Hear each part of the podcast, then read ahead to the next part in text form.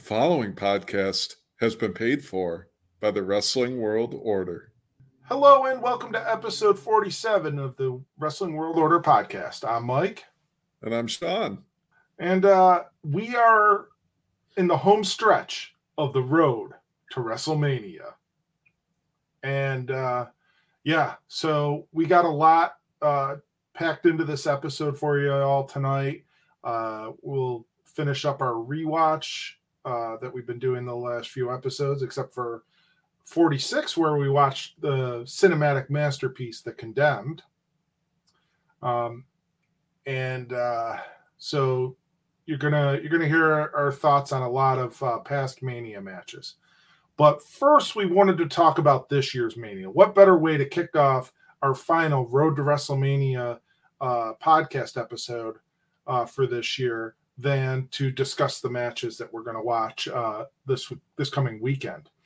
Mm-hmm. Uh, so on night one, we have uh, Becky Lynch versus Bianca Belair for the uh, Raw Women's Championship, yeah.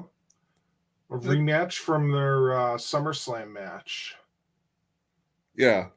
And I think this could be good and a, a good way, kind of a redemption sort of storyline.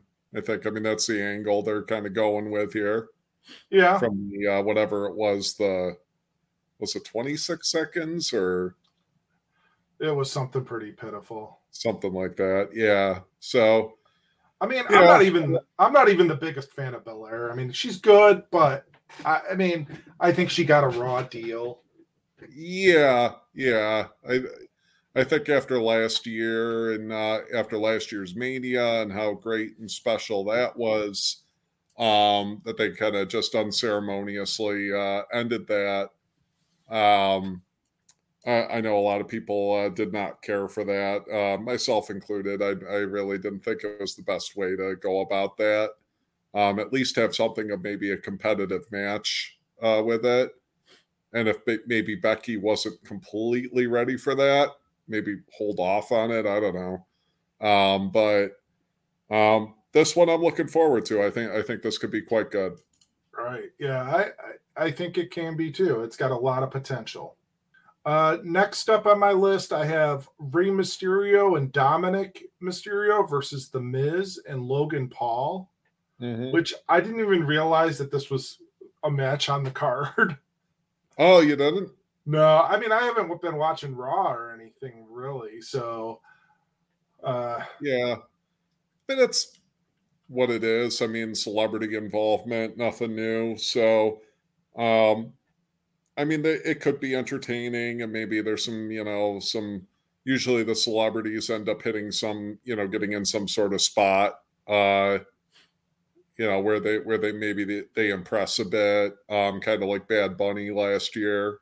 mhm. So, could end up uh, expecting maybe something similar from uh, Logan Paul. Right. Yeah, I could I could see that happening. I I also wonder if we'll get anything between the Mysterios in this match. Oh, you mean like uh some conflict? Yeah. Haven't they been teasing that for like the last like six months? Uh they had at a point, but then they seemed to kind of cool that off a bit, not Ah. really go with it. And I don't know so much. Uh, I didn't necessarily pick up that they uh, were going that direction, but maybe they'll, uh, you know, maybe they revisit it at a point. Yeah. All right. So uh, another match that I'm actually looking forward to, and I say actually because it's, it's kind of shocking. Uh, Drew McIntyre versus Happy Corbin, accompanied by uh, Madcap Moss. I, I really like this duo of uh, Moss and Corbin. I just think that they're entertaining, and it fits. It, it, it like Corbin's really played well into this character. Yeah.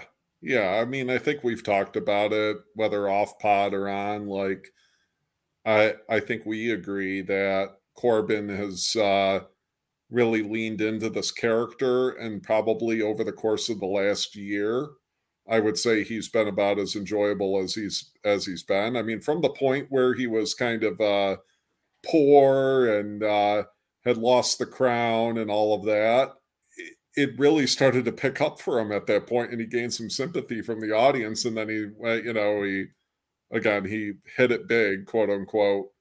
And uh, you know, I I think he's been doing a, a really good job. He's a he's an entertaining heel, um, and he plays into it, and he knows the fans dislike him, so he just he plays off he plays off of that really well. So I you know, people can think what they want about where McIntyre is on the card.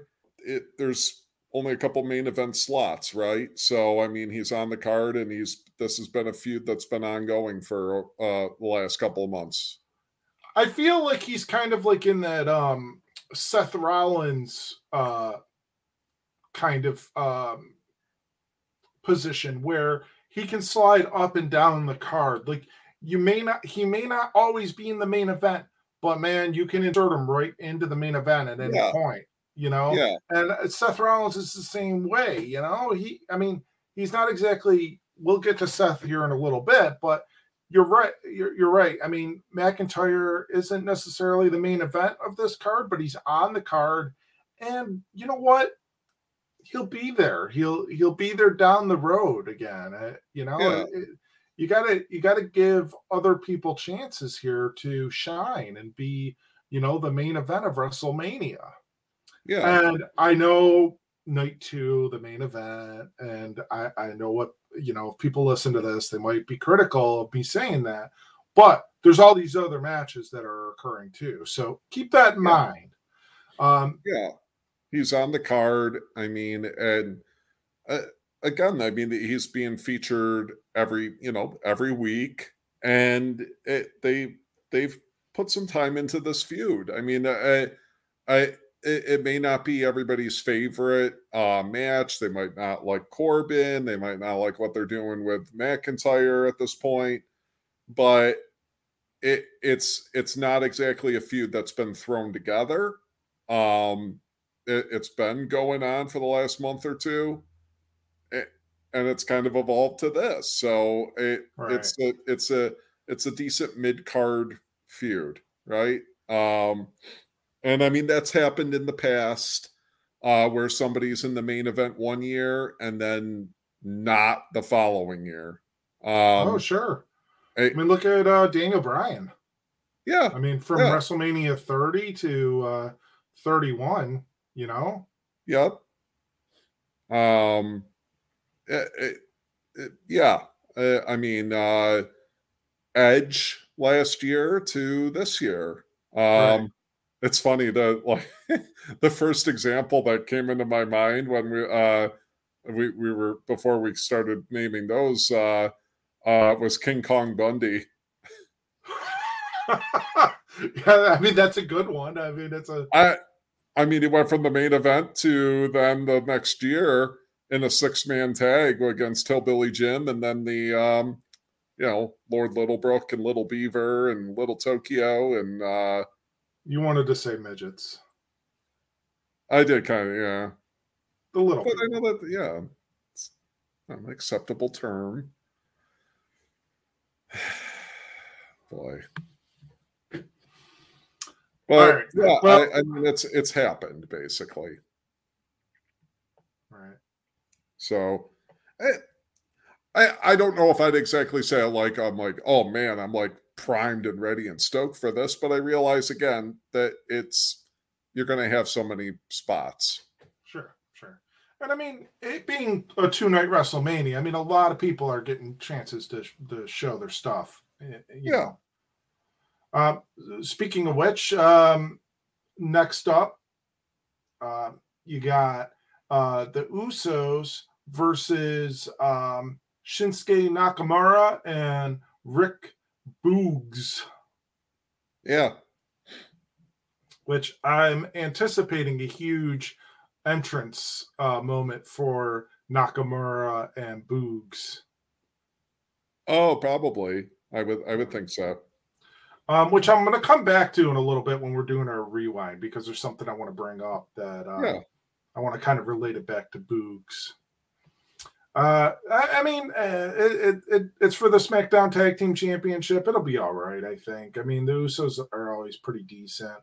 Yeah. Uh, I like Nakamura. Um, Boogs is kind of he's okay. Uh, but I mean this um this card is pretty tag team match heavy this first night. Uh, the next next match up is uh, the New Day versus, and this isn't necessarily the order of the matches. I don't know what the order is. Uh, the next match up on my list that I have is the New Day, uh, King Woods and Kofi versus uh, Sheamus and Ridge Holland with Butch. Yeah. Um, which Butch is the former uh, Pete Dunne. Pete Dunne. Yeah. Which eh, I don't know. It, it kind of is what it is with the name changes. I mean, I, am one that I'm like, I could I could get there and like with uh, Gunther and wh- whoever else Gunther. about these name changes and be all pissed off about them, or just like, it, you know what, it is what it is. I mean, what let's see what they do with them. Um, I mean, right now he's just kind of like Sheamus and uh, you know, in sort of like his little clique or group. Who knows what comes out of that? I mean, I, I don't necessarily see Butch as kind of a I don't know what it is with the single name thing. Yeah. I'm what I'm surprised about it, it, it doesn't bother me per se. I mean, hey, if it gives Pete Dunne a chance to be up on the main roster, that's fine. Sure. And ultimately he'll he'll, you know, embark on some matches and he'll, you know, he's a great wrestler. And mm-hmm. you know, he'll he'll have some good matches with people. Yeah. Um, I look forward to seeing some of those. Um, but the thing is, is with the name change, is he was in their system for so long as Pete Dunne. Yeah. Yeah. that that's the issue I have with it is, is that you've had all of this time where this guy has been Pete Dunne in your WWE product, and then all of a sudden you change his name to to Butch. Um, I mean, why not just call him Petey or something like that? You know what I mean? Like just, just yeah, make it. I, you know, shorten shorten the shorten the uh the Pete Dunne to something else.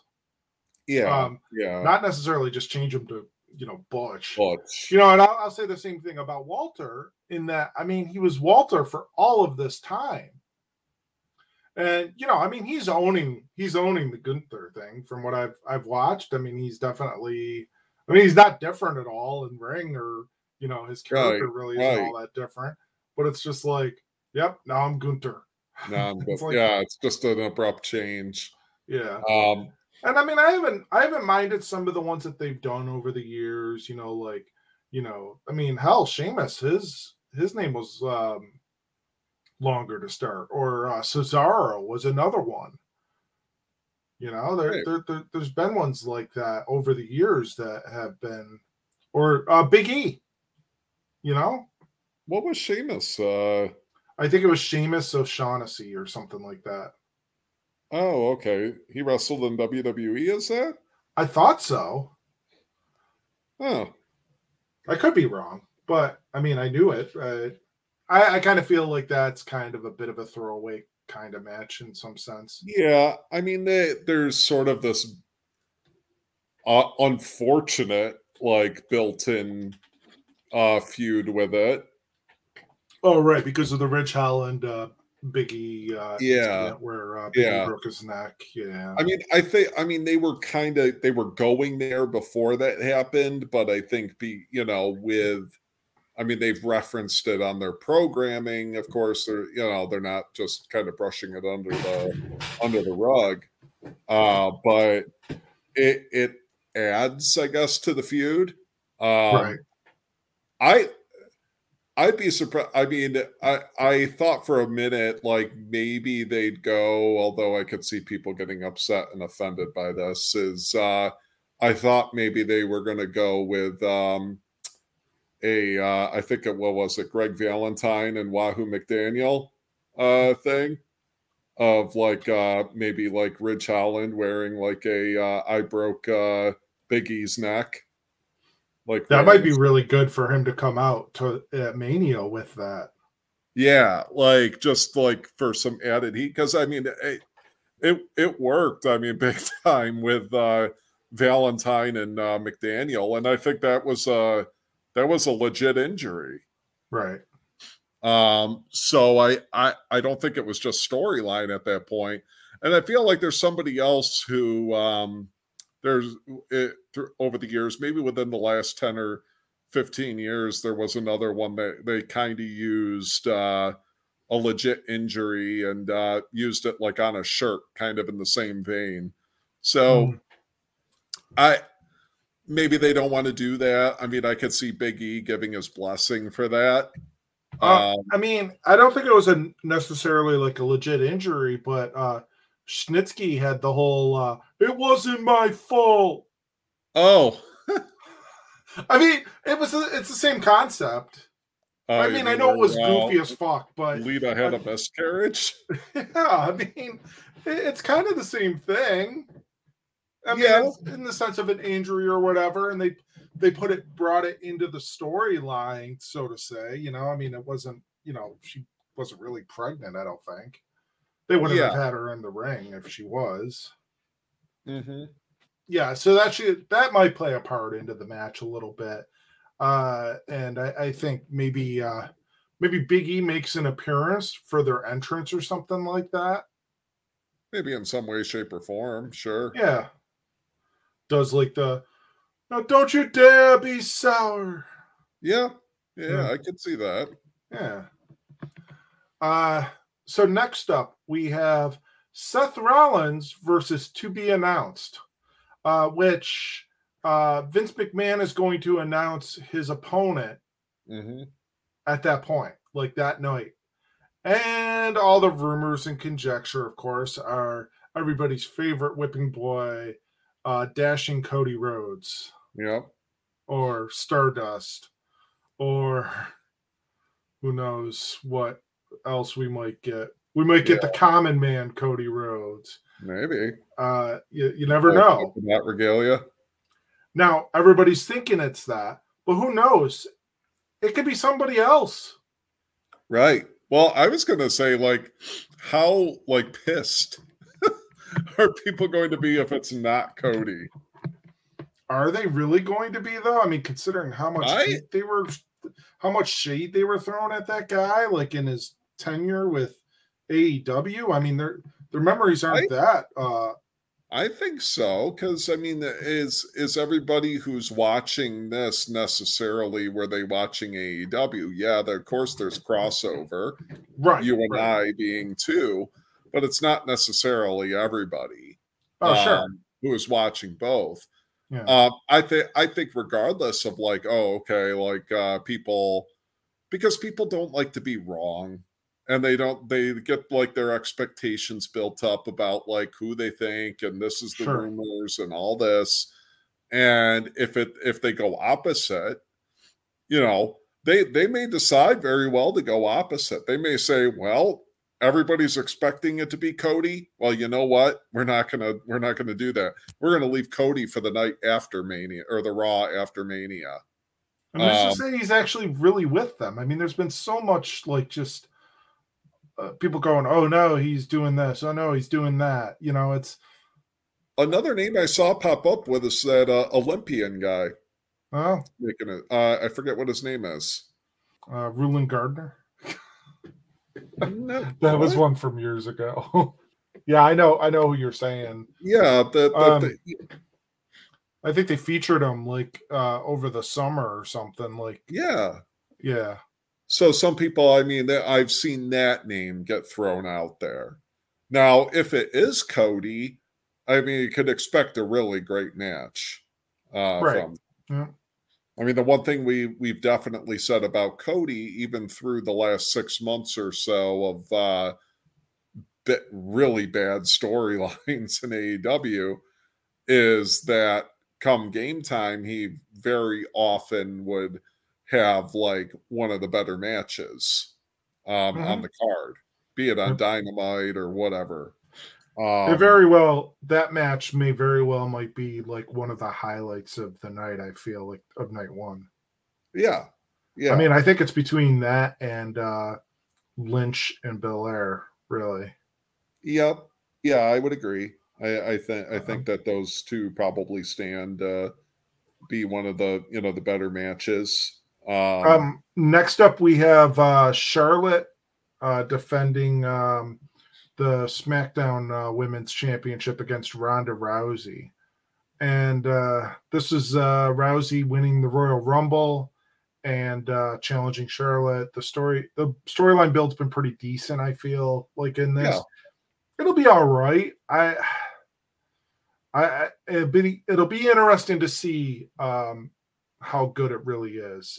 Uh, I, I, I like Charlotte. She's decent, but I, I'm not convinced that Rousey's a great pro wrestler. She's great, you know, like in the like the submission style and stuff like that. Uh, but I, I, I, I'm curious to see how they do this one and uh, how it goes. Um, yeah, uh, it, it it remains to be seen. Really, I think. Yeah, I mean, I I think quite a bit of Charlotte just as far as in ring. I think you know, but I I do agree with you um around Rousey that I'm not quite sure. You know, this is going to be one of her. I mean, what she was in the Rumble, she was in the tag match, and then this is, I believe, like her first singles match since she's kind of returned like I don't know how well this is going to be with I mean maybe Charlotte kind of you know controlling quite a bit of it um Right. which is the more regularly there seasoned kind of you know uh wrestler in this so yeah I, I'll I'll be interested to see how this one goes but yeah um, and then, and then of course, stand to be one of the you know another good one at least you know i i, I mean eh, rousey has been involved in stuff that has been pretty pretty solid all around but i think that there's been some matches where she's there's been like a lot of maybe other stuff that has been kind of a, around it be Sure. it in tags like i mean the one that they had against surprisingly Kurt with her and Kurt Angle versus Stephanie and Triple H from a few years or so back. That was really entertaining and really good. Who would have thought? But there was again, there was like a lot of like, you know, I use that term window dressing a lot. Um, there was there was a lot of that uh, in it. So one on one, who who who who knows? Well, I guess we'll see. All right. The other thing that they said that is um, going to kind of headline night one of uh, the event is the confrontation or what have you between uh, Kevin Owens and um, Stone Cold Steve Austin. Now, as I said, giving other people shots. This is the example right here. Giving giving Owens like basically the the main event of WrestleMania. Uh, is it a match per se? No, but it's like the last segment, right? Oh, is it supposed to go on last? I that's what I heard. Okay. Yeah. I mean, I mean, people could feel a couple ways around this. I mean, it, it's it's a high profile segment, you know, with Steve Austin. I mean, I I could imagine it kind of going down like the way that we've seen other segments. I mean, uh, you know, Owens kind of runs his mouth. Ultimately, it ends in uh, you know a stunner and uh, a beer bash, and that's pretty much how you know how it goes. Um, Mhm. you know, I I I didn't know if I was necessarily disappointed or or what uh that it's not exactly a match per se. Um because it's I mean it's just going to be him and the the KO show, right? Like that's what they're going to be doing. Um so I I I I I don't know. I I I think it could be it could be fine. I think I mean it'll get a big crowd reaction. I mean the fans always love to see Steve Austin. Um so I you know, I think this could stand to be entertaining. But yeah, I I guess um, you know, I mean Owens to me is one that they could also kind of put back into the main event at any point uh, as well. Um, yeah, I could see that too. I it's it's funny, and I don't disagree with this. It's like okay, you know, um, it, actually, people were sort of making fun of uh, like uh, people maybe criticizing, well, like Owens like re-signing and like staying for this, and someone brought up the point, and I was like, hey, I wholeheartedly agree. It's like all right, well, if he go, you know, if he weren't to resign and he got signed with AEW, I mean, how long before he like, you know, he works a match or two and then he's uh, you know, putting Orange Cassidy through a table on YouTube. Like uh, it, you know, uh so I mean it's either that or something along those lines or he's at WrestleMania and he's in a he's in a confrontation with Steve Austin in front of whatever it is 50 60,000 people or whatever they're going to have right right you know uh yeah. I, I mean the situation it, it, maybe maybe if AEW had more television then maybe he would have considered yeah. it more you know that that's the thing is they they don't and I, I saw an article this week where um I think it was Arn Anderson said that you know the, these guys that it, it kind of they don't have enough time to feature everybody. And guys go up and down the card you know like they'll sometimes be on and then they'll be they'll be there for a little bit and then all of a sudden they're gone for like a month you know and it's like like you mentioned his son and obviously you know he wants to see his son succeed and i you know i get it but it's like you just don't you you don't have enough time for all these all these guys that they have with no. you know three hours of actual television time a week. Right. Right. And we've said it before i mean and we've we've we've beaten this topic to death i feel. Like the youtube the youtube shows don't garner as many viewers as their television shows do no. by that token rampage doesn't garner as many viewers as uh dynamite does dynamite no. Um, so, it, yeah, it's a decent show most of the time. Yeah, sometimes there's some matches that you're like, or if, you know, even right. one that we saw, the main event that we saw at Rampage, the was a bit rough. Was a bit rough. I mean, you had uh I keep wanting to say Kendrick, Orange Cassidy, Orange and Cassidy, Jack and Jack Evans. I don't know why I'm uh, equating uh, Kendrick and uh, Jack Evans to one another. maybe they both kind of look high most of the time. Maybe, maybe, maybe. But yeah, it, it and, I get it. There's YouTube views, and all right, people are watching on Friday night at ten o'clock or whatever, and like, yeah, people don't watch TV the same way. I mean, I don't watch Rampage at first viewing. I I watch it like maybe sometimes several days later, sometimes sure, a week sure. later. Yeah. Um, so I get it. People don't watch TV differently, but you know it, that that you know, I mean, they, they they tout so much around the ratings and everything, and ratings, ratings, ratings. And when they get a decent number, they're the first ones to tout it and say, "Oh yeah, we hit over a million. Oh yeah, we hit 1.2. Oh yeah, da da da da." You know, and the and the demo and blah blah blah.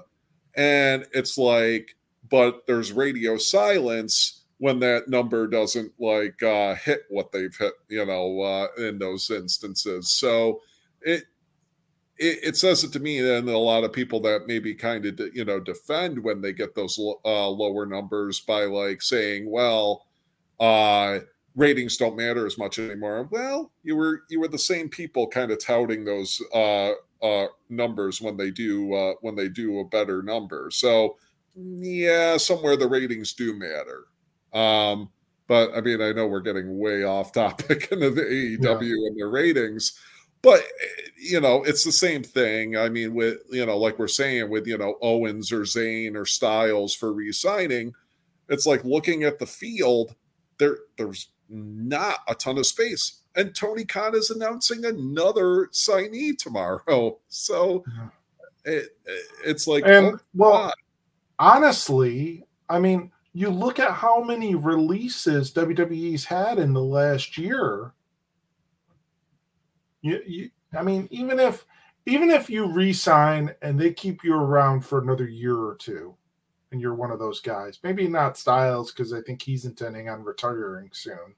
Yeah. But eh, but if if you're one of those guys and you want to keep going, even if you get released a, a couple years from now, a year or two from now, even, you know, it you, you may be able to move to greener pastures, but in the meantime, you're probably going to be featured on television because the roster's pretty thin.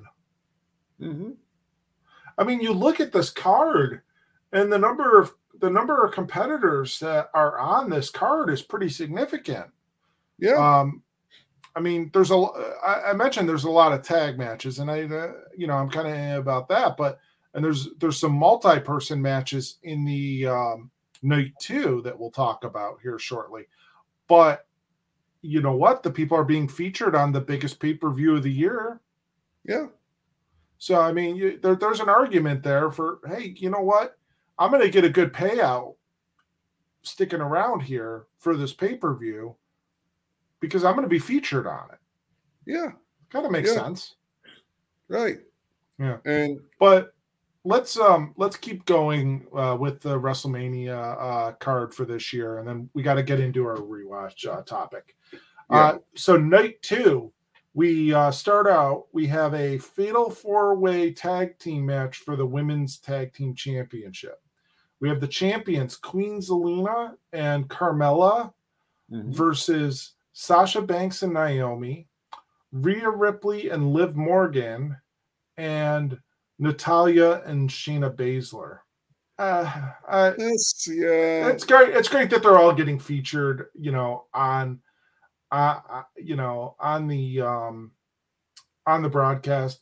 I mean, clearly, it, it's great that women's wrestling is so big right now that you have not only the the two matches on night one, but then you get all eight of these uh, women being featured on night two it's it's awesome to see.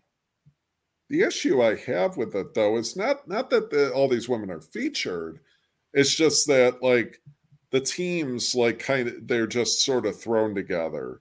Um Zelina and Carmella have been kind of, you know, together. Obviously they're the champions, but like and, and they've they've been teaming up together for for a bit, not just you know in the last couple weeks or anything, but for a while. But mm-hmm. some of mm-hmm. the, the, other teams are just kind of like, okay, now we're a team, and now we're right, gonna like uh, right. uh, be in this fatal four way. So it's like, could it be good? Could it be fun? Sure, it could be you know a really good match with the talent that's involved. But then I'm sort of like I'm looking at it, I'm like, I don't find that I necessarily care about uh you know them as tag teams. Um you know, but it, if anything, again, it goes to that thing of okay, it gives them, you know, it's something for them to do. They're featured, and they've got a match on the card. Not the best thing, but eh, eh, you know, it's it's they're there basically. Right. Uh, next up, uh, we have Johnny Knoxville facing off against Sami Zayn in an anything goes match. Yeah. Which I mean, you know what? They've been they've been building a storyline between the two these two guys. So yeah, if, if it's it's good, it's another one of those celebrity matches. I think you know maybe Johnny Knoxville will surprise some people, and you know Sami Zayn is a great wrestler. So I think this will be a uh, this will be a, a decent, you know, yeah, attraction. This could be a fun, fun watch. And I'm yeah. sure Knoxville will do again. We talk about celebrity involvement and like maybe them pulling off some uh you know some crazy stuff or what what have you. I could see Knoxville kind of being one that maybe pulls off some uh some crazy stuff and especially in anything goes mm-hmm.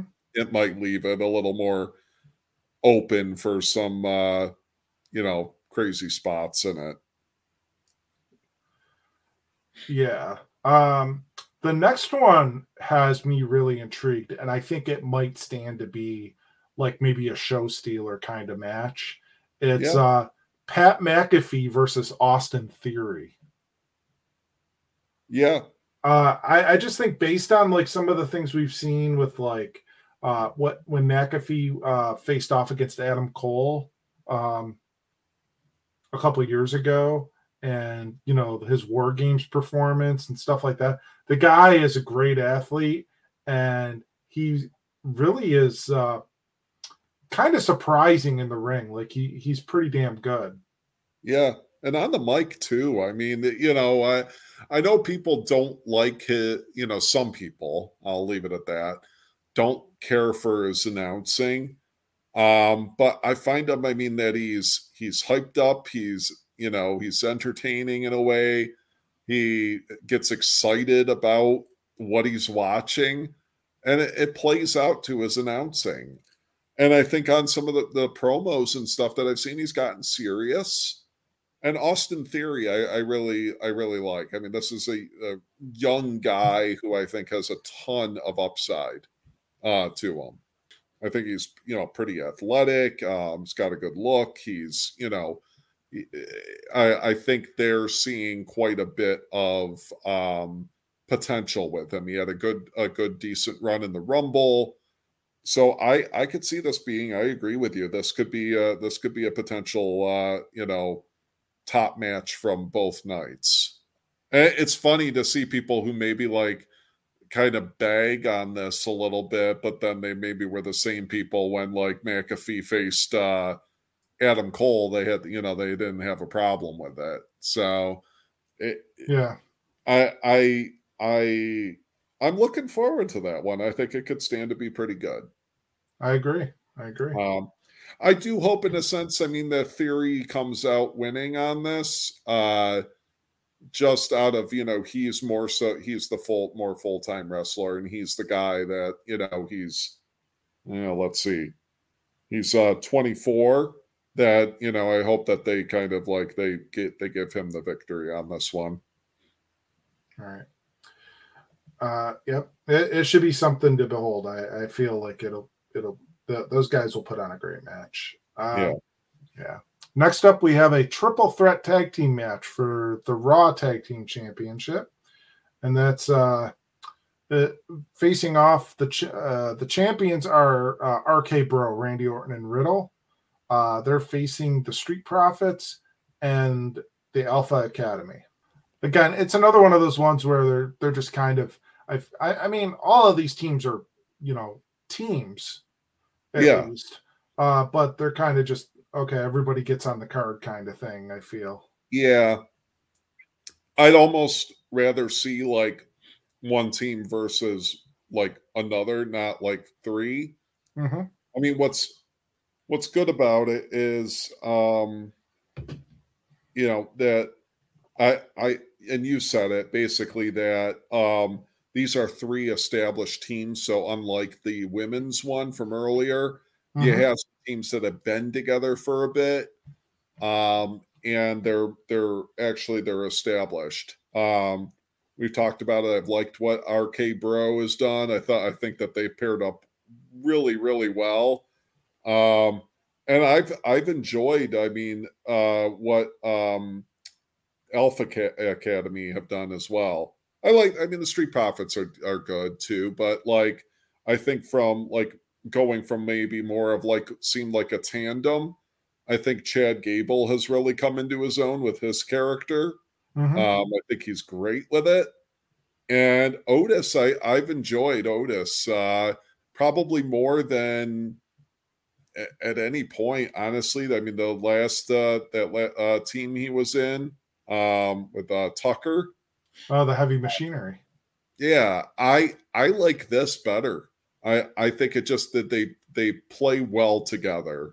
Um, and I like him as kind of a the the heel character. He's less that like goofy kind of uh Otis that we saw before. So um again, it could be one of those things that it's really good, but it's I I think it would have been better served to have as just uh, you know, RK Bro versus one of these teams.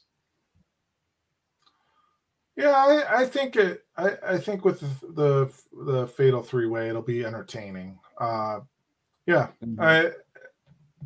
I mean, I think this card is just kind of stacked, though. I, I mean, there, there's there's some things on here that are I'm a little bit more intrigued by.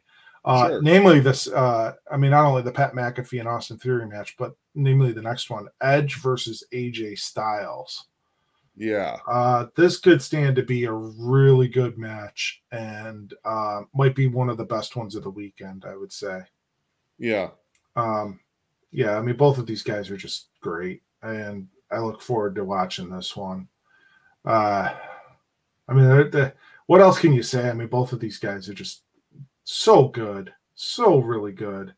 Even even Edge uh, after his return, I, I think he's been he's been pretty good. Um, yeah, I mean, he had a great Hell in a Cell against Seth Rollins. I mean, that feud with Seth Rollins was really good. Um, good stuff against The Miz, against mm-hmm. Orton. Mm-hmm. Like, yeah, okay, I've seen some people bag on Edge, like, oh, his run, uh, his return run hasn't been all that, you know, and I'm like, let's look at the matches, match to match. Edge has been great in in in this yeah. run here. So I'm looking forward to this. Um, I'm a big fan of both of these guys. Actually, both of these guys were picks on my uh, on my uh, single uh, dra- men's draft uh, that we oh, did. Uh, like yeah. years ago. Yeah, Edge and AJ were both uh, on that, so I, I'm really excited to see this one. Uh, next up, I'm shocked. I, I, I was looking down this card and I'm like, wait, what? Uh, Bobby yeah, Lashley. Yeah, Bobby Lashley is facing Omos. Now, the last, I, I haven't really been paying attention to Raw. I'm totally honest with you. The last time I knew, I thought I thought Lashley was out injured and he was going to be out for a while. And then while we were talking about one of the other matches, I looked up and I guess he he returned like the, like last week. And I, am oh, okay. like, yeah. I mean, wow. Uh, I mean, good for him that, that he's not injured, but just yeah. surprised. And I, I, mean, it could be an interesting match. That Omos guy is just imposing. I mean, he is just yeah. huge, massive humanity, you know? I could see this one being I I don't know. It, it could be it could be pretty bad. Uh just gonna be honest. I mean, Omos, Omos is pretty impressive looking. I mean, he's a big like he's one of those guys that's kind of like a um, a, you know, like how they'd have like a just like like a. Uh, I'm trying to think of the word here. Kind of, eh, I'm not. I'm not saying that he'd wind up as big of a, a player as like Andre, but Andre was always viewed as kind of like a uh, an attraction. That's the uh, that's the word I'm trying to think of. Like, do you have a guy who's like this, and people are like, "Man, I want to see the, like this huge dude." Um, and, and is he is he something of an attraction tra- type of player in this? Um, yeah. I mean, but, you got to suspend a lot of disbelief when you're going, "Oh man, is so and so going to be able to beat this guy?" you know, like if you put him in there against, uh, I don't know, uh, if you put him in there against, say, Austin the Theory, yeah, or a Kevin Owens, or you know, are are are they legitimately going to have a chance? Would they have legitimately have a chance to beat somebody that is like that size, or does it just look too, uh, just way too beyond your scope of you know just suspending some disbelief and going oh yeah they got a chance you know? I mean because sometimes you just look at things like this and you're like yeah no. I mean Strowman was another guy like that that i felt like it was just like eh, that certain certain guys you could see oh yeah they can compete with him but he was so big and just mm-hmm. massive it it just didn't work sometimes and i think that was maybe part of his undoing really yeah yeah, yeah. um but yeah this could be this could be a slop fest or it could be okay i would say Right. And maybe I mean they end up like keeping it rather short. Um I could see that. Um You know- and then f- finally to close out night 2, we have champion versus champion, winner takes all. We have Brock Lesnar, the WWE champion, versus Roman Reigns, the Universal champion, with uh accompanied by Paul Heyman. Uh I've been looking forward to this one. Uh yeah, and looking forward to seeing what happens with this. Does um I mean I I, I gotta think Reigns just keeps going. You know, I it's interesting because I mean I I, I think I mean they played up a bit of it that like Reigns has never beaten Lesnar at Mania. Um, and I think we've talked about it. And I wonder if at this point, I mean, is you know Lesnar who you know who finally defeats Roman Reigns, and I'm not so sure on that. Um, Right. So there is a sense of intrigue. I you know, and and maybe and that's a good thing they have, like that. It's kind of it's up in the air. Um, you know, and we've talked a lot about Lesnar in this latest run. Um, obviously, we've uh, said very good things about Roman in this last year and a half plus of this heel run. Um, it's a different dynamic. Um, so you know, again, kind of referencing though something that we talked, you know, talked about with like, well, other people that are kind of shuffled down the card and whatnot, and here we go again, you know, like Reigns and Lesnar. But this is, I mean, th- this is a you know a big attraction match for them. Um, they have history. They have, uh, you know, they they've built a really good story here.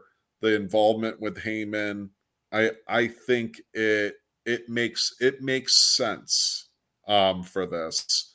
Um, and and I th- I think I mean it, it it just has that natural intrigue of like, you know, I can't say for certain who's going to win this.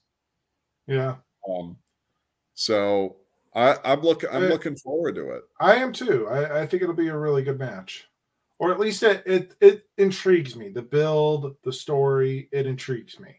Yeah, I mean they've had they've had. I mean I think Mania 31 was really a really great match. Um, and then I mean the one that they had after that, not I think like 36 or 35, whatever it was, not so great. Um, uh, but I, I- you know, I think that they, you know, pretty solid matches, and and the work that I mean Roman's been doing of late has been really good. I mean, he's Mhm.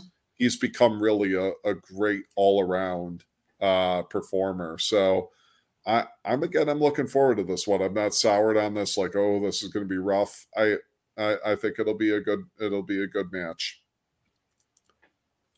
Yep. Well, uh, yeah. So And I mean, Lesnar's I- had some good stuff since he's been back too. Like, oh, and- agreed. Yeah. Yeah, the promo work and stuff like that. The build to this has just been really so so good.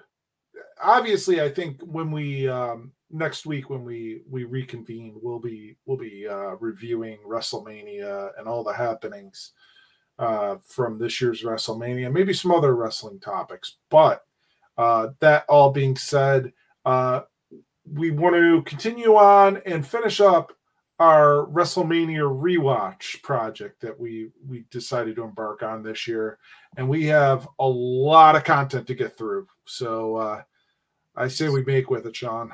Yep, I'm ready to dive in. All right. So we left off uh, with uh, the first one up is WrestleMania 26, and uh, we decided to watch um, Chris Jericho versus Edge.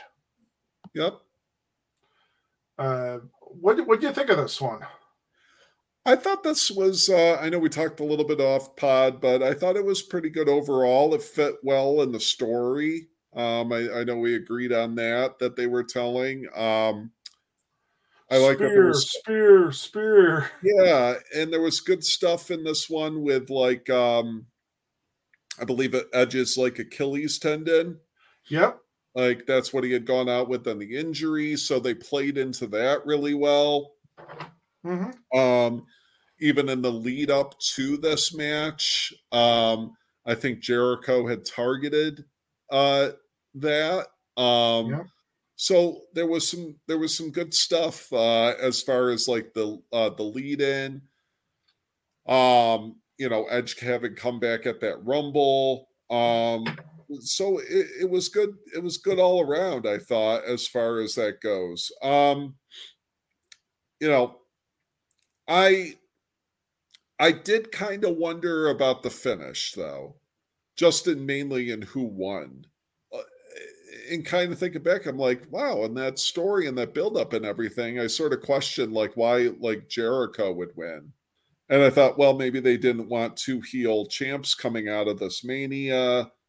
You know, uh, it, it just, yeah, I, I was just kind of, uh, you know, curious around around this. So, um, but I thought, all in all, I thought like the action was pretty uh, was pretty decent. It was pretty good. Yeah. Uh yeah, not too bad. I I I did I mean my notes were kind of similar about about playing the um play playing into the Achilles injury was great. Mhm. Um there, there's a couple other things I like production wise, like how they had the the screen or the video board uh that was above the ring and it would raise and lower for like the entrances and stuff looked really cool. It was a very uh like cool aesthetic.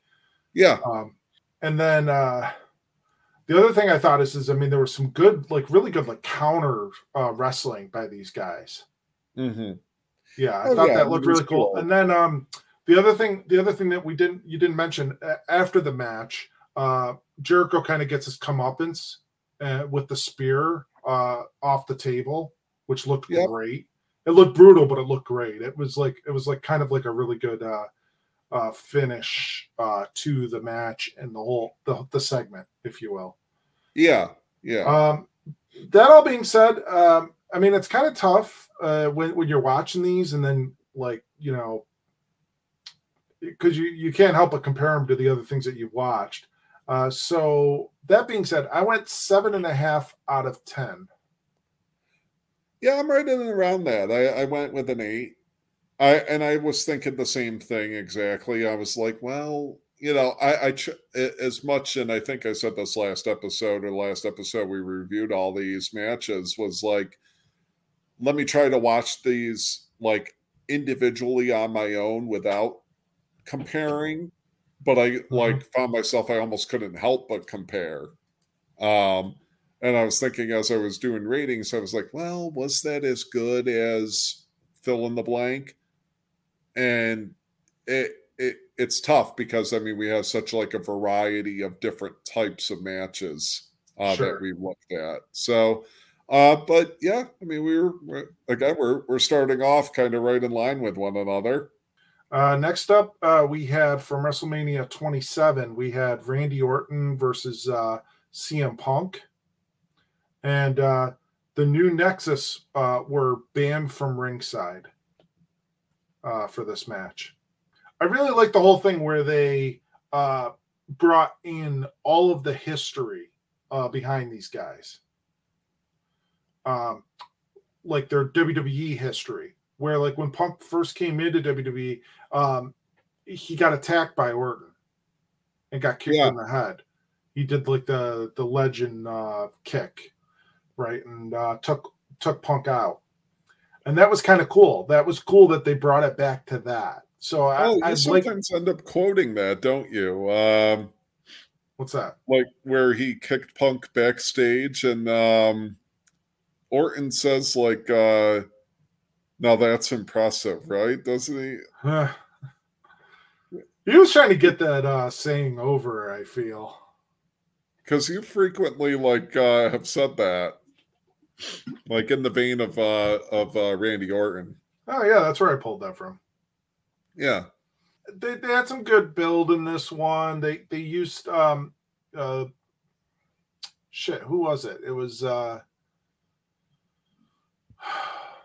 I'm trying to remember the match. Like one of them their their leg was hurt.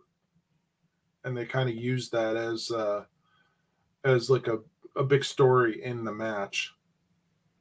Oh yeah, yeah. Uh, Punk focused on Orton's uh, hurt knee during this match, Mhm. and they used it throughout it, like as like a really good story storytelling part. Um, I liked that aspect. It was it was really good because I mean it happened um, it happened prior to the event, so it was good.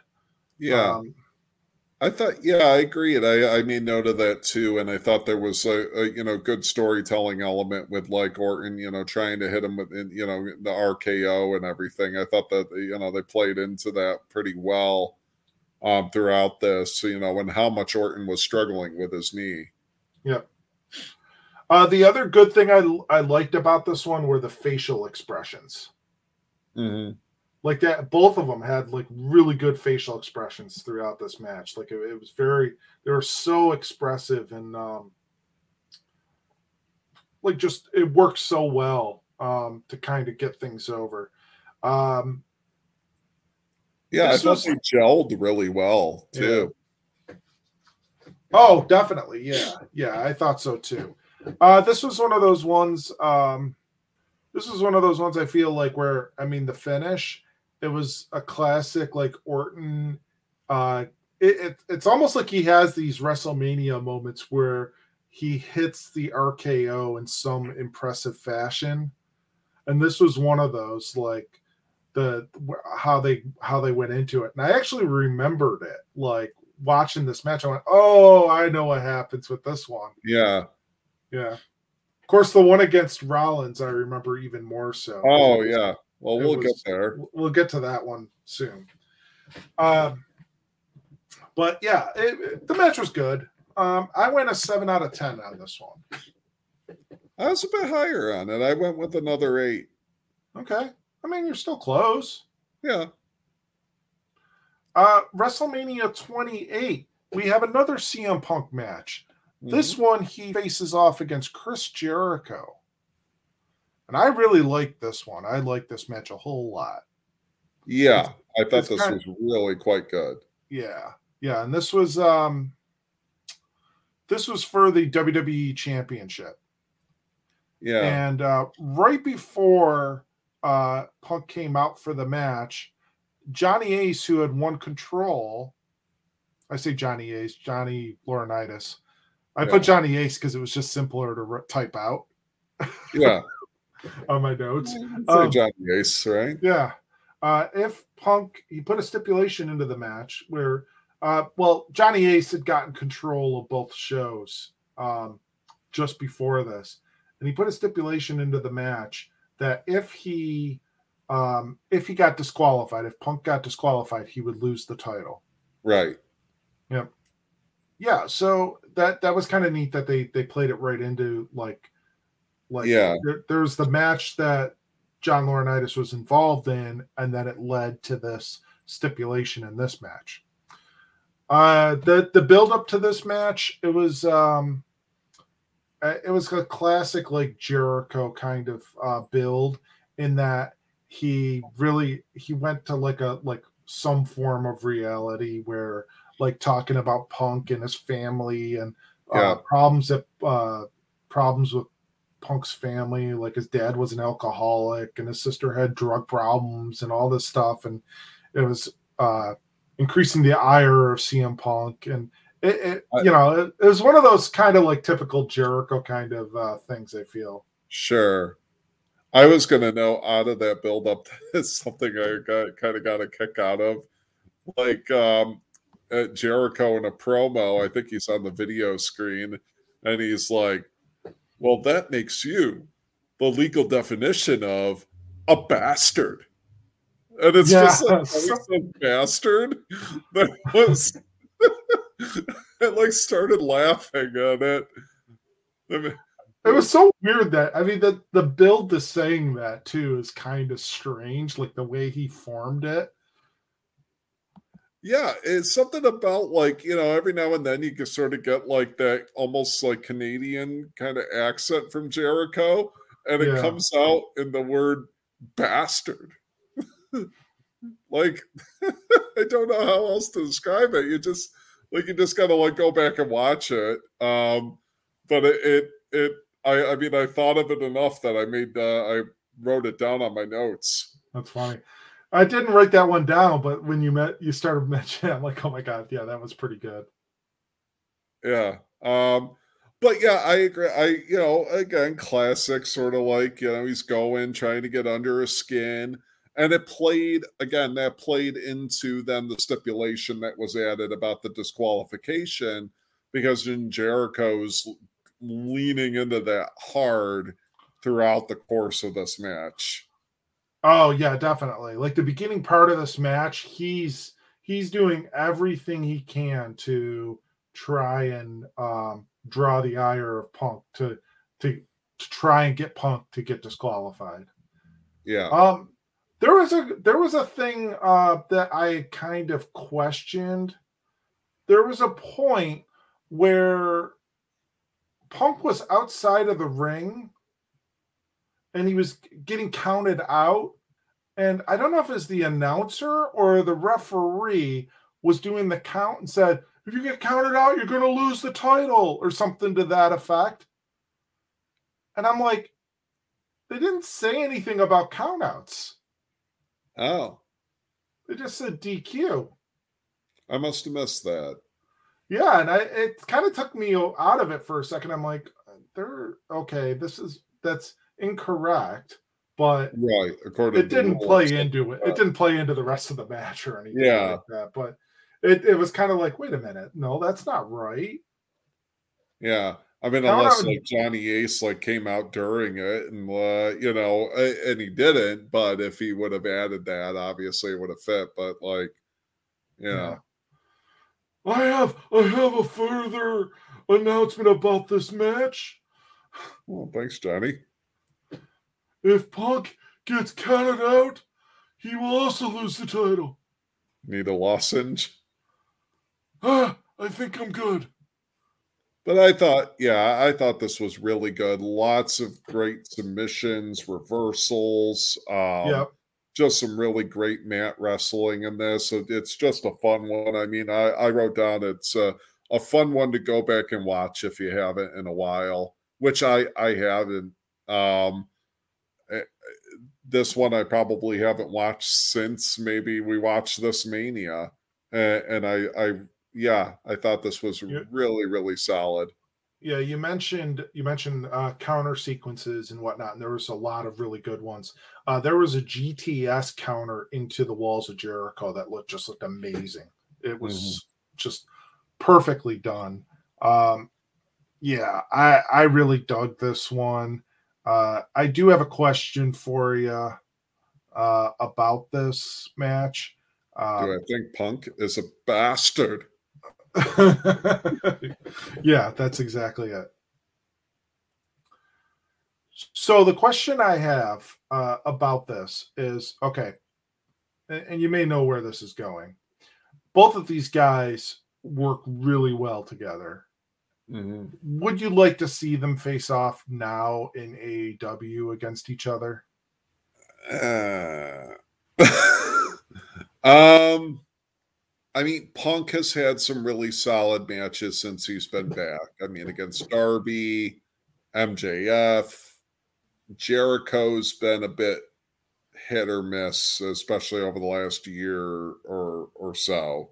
Yeah, um, I mean, I think the thing about it though is, is Punk has also said like he came in there to work with a lot of the young guys, younger guys. So if they're holding to that, um, I I right from that perspective, I don't know if he, they necessarily would, but it taking that out of it, out of the equation, would I want to just kind of base solely on like wanting to see them? I I'm not so sure because I don't know if they could kind of get to something that was as good as this. Um, at, at this at this stage of things, just to be completely honest. Uh, right. Uh, I mean, Jericho's gotten himself back into some, you know, good shape. Um, I mean, his match against Kingston was really good.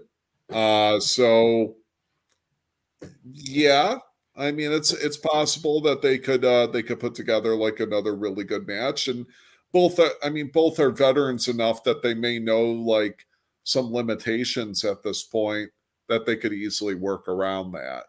Um, and I still think maybe put on a good match. So eh, I'm back and forth on it. Uh, that all being said, I mean this this match, I would go uh, nine out of ten. I'm right near you. I went eight and a half. Uh, okay, so I could easily go higher, though. I mean, some of these I know we've said that like could be variable.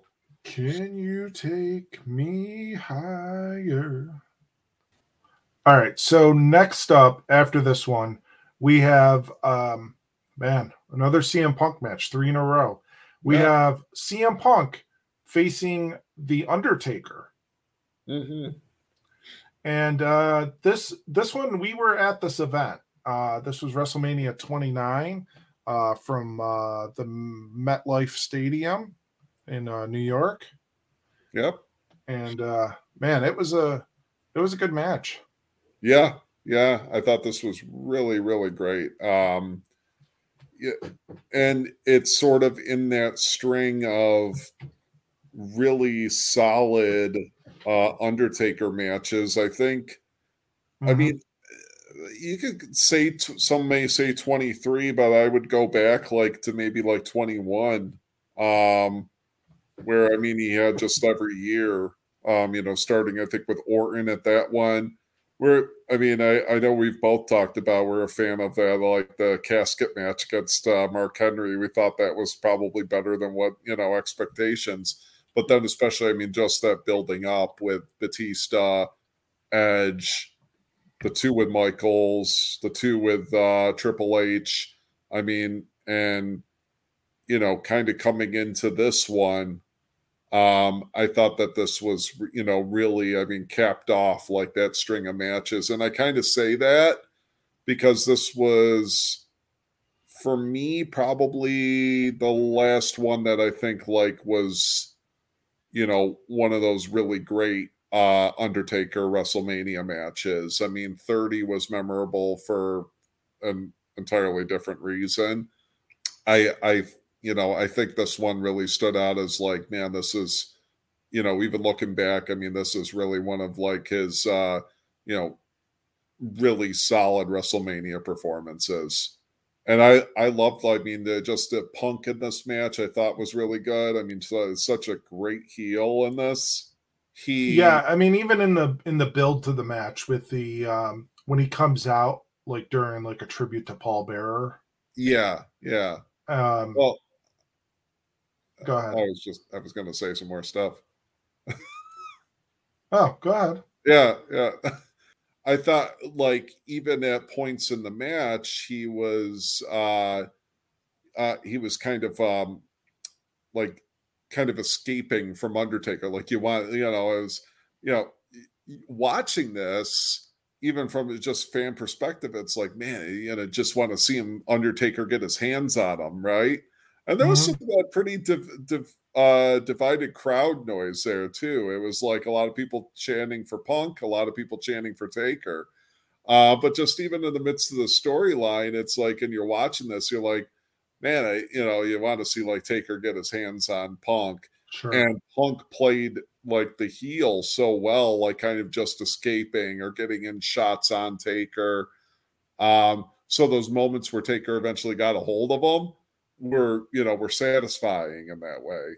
But yeah i agree on the lead into this too. I thought you know i mean again people are critical around like the use of like paul bearer and i mean his you know his passing um you know that earlier that year i think i think it was earlier that year in in the midst of a storyline you know but i i think it had gotten kind of like the blessing from you know family and everybody uh you know around it. So you know i i thought that they, i mean they did a they did a good job in kind of uh in building this. Yeah. I feel like as far as like the the whole like punk disrespecting taker in the build and then even uh further disrespecting him uh, with some of the things during the match, like the uh, doing the old school uh, off the top rope. At one point, attempting a pinfall and doing the uh, Taker pinfall attempt where he crosses Taker's arms and does the like the tongue out thing. Yeah, it, it's all just like he's the trolling the audience, uh, and the crowd is just really deep into it uh, Yeah. as far as that goes, and it, it it it shows with their reactions during this match. Uh, I'd be remiss if I didn't mention, by the way, uh, the en- live entrance for uh, Punk by uh, Living Colour, yeah, which was really cool. That was that was fun. Uh, actually, live it was good. Like they actually sounded great. I remember Yeah. that. You know what's interesting? I thought that was probably one of the better, like how the band sounded. Maybe it's a thing of the sound system, maybe it's other things or whatever. I thought it was one of the better, like live band performances at a mania that that we've kind of watched. I would say rivaling uh, the DX band. I I had them in mind as I was saying that because of how like pretty awful There may be one from last year's WrestleMania that was just as bad, but we'll get there Oh shortly. yeah, yeah. I I made note of that. Um, I, I think we I I was gonna message you about it, but then I was like, ah, we'll talk about it because I was like, I was watching it. I'm like, oh, yeah. Um, but this, yeah, the the finish to this match is great. Uh, Heyman's reactions, of course, during the match are awesome. Uh, I, I went nine out of ten on this one. I again right in the same area. I was eight and a, eight and a half again. I know I gave the last punk, you know, like eight and a half, but I could go probably a nine, um, as well. So I think right right in that uh, same ballpark. And uh, WrestleMania 30, we have CM Punk versus. Nah, just kidding. We're not doing a fourth Punk match. Actually, he wasn't. He was He out was, of WWE. uh, he had he was out of WWE by the time WrestleMania 30 Yeah. came around. I couldn't help myself. Uh, we have uh, WrestleMania 30 uh, from Nolens, Louisiana, the um, the Silver Dome, Ah, Yeah. the, oh. Mercedes Benz Superdome. Yeah. Uh, I couldn't help myself. I did watch the opening segment. Uh, Oh, I between- did too. between Hogan, Stone Cold, and The Rock, and the infamous Silver Dome uh, faux pas by uh, Hogan. Uh, which it was fun. It was a fun little opener type thing. That is, Uh, I, I, it's still. I mean, they, you know, it can uh, be something that's like set. Yeah, it's it's set up and it's, you know, scripted and all of that. But you know, man, I mean, uh, it was a cool moment to be there for it. Sure. Um, and uh, you know, seeing those, seeing those three, and I mean, the crowd was just electric for it. So It's electric. Ookie, ookie, ookie. yeah, Um, yeah. So I mean, that had nothing to do with the match, but I couldn't help but watch it. Uh, so we get the build to uh, Daniel Bryan versus Triple H. Mhm. which uh, the stipulation for this match is whoever wins the match will be placed into uh, the tri- a triple threat match with uh, Randy Orton, Batista, and the the winner uh, of this match. Um, so uh, the build for this match, though, was uh, basically Triple H and the Authority uh, feel that uh, Bryan uh, Daniel Bryan um, is not good enough. He's not um, main event material. He's a B plus player, yep, and uh, this is evidenced by Triple H screwing Daniel Bryan out of the world title. I believe at the previous SummerSlam. Yep. And uh, Randy Orton, uh, um, I think, uh, you know, getting it at that point, I think Randy Orton had turned in uh, the Money in the Bank. Right, exactly. And uh, yeah, So um, this leads to uh, the uh, the formation, uh, if you will, of the Yes movement, which it's one of those moments in uh, WWE where um, the fans pretty much take over and dictate to WWE what they want to see. And it happens a few times in history. Uh, and there's one coming up in a few years or in a few WrestleManias that will I'll, I'll kind of refer to uh, this WrestleMania as kind of being kind of similar. And Yeah. I think you know where I'm headed Oh, with sure. that one. Um, but that being said, uh, so the Yes movement uh, is this thing with all the fans just getting behind Daniel Bryan and basically, basically sticking it to the authority, I guess Mhm. and it, it's a it's a great moment. It's a it's great to see um, this guy Daniel Bryan, Brian Danielson now um, get what he deserves in wrestling. Because I mean, we've been following him for so long, and we're big fans of his. And to see him achieve uh, his goals, uh, it was great at this Mania. Um, this match, though, is the opening. Like I said, the opening match and he has to win this to get into the main event. Yeah. Uh, that all being said, uh, there, there's some cool things. I think uh, some uh, a little bit of an Easter egg. Uh, Triple H's entrance for this match. Oh yeah. Isn't it, uh, Charlotte, one of the uh, women, I thought it was Charlotte and Becky, and Becky. I think Yeah. so. not Aunt Becky. And No, and Becky. Yes, Not Lori Loughlin was one of the. uh like the entrance girls. Yes. Boom. Ah.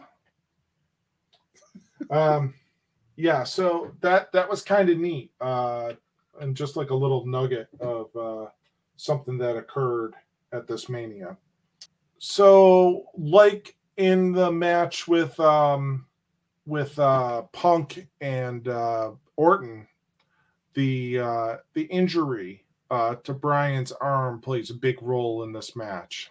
Yeah.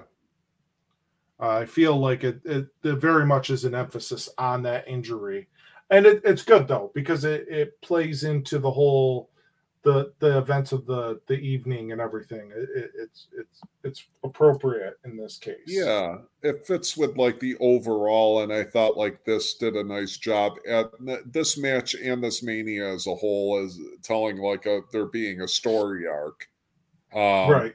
within this event. Yes, leading into it, but like within that night, there being that story arc and the arm, your or shoulder, play really playing it well into that, and uh, you know, and it's it it's good as far as you know the the type of wrestler that Triple H is. You know, I mean the uh targeting very you know that old school kind of uh, thing that Triple H does, and targeting and picking out and working on a body part. So I I I really uh, enjoyed this one. I thought this was a really great Mania opener.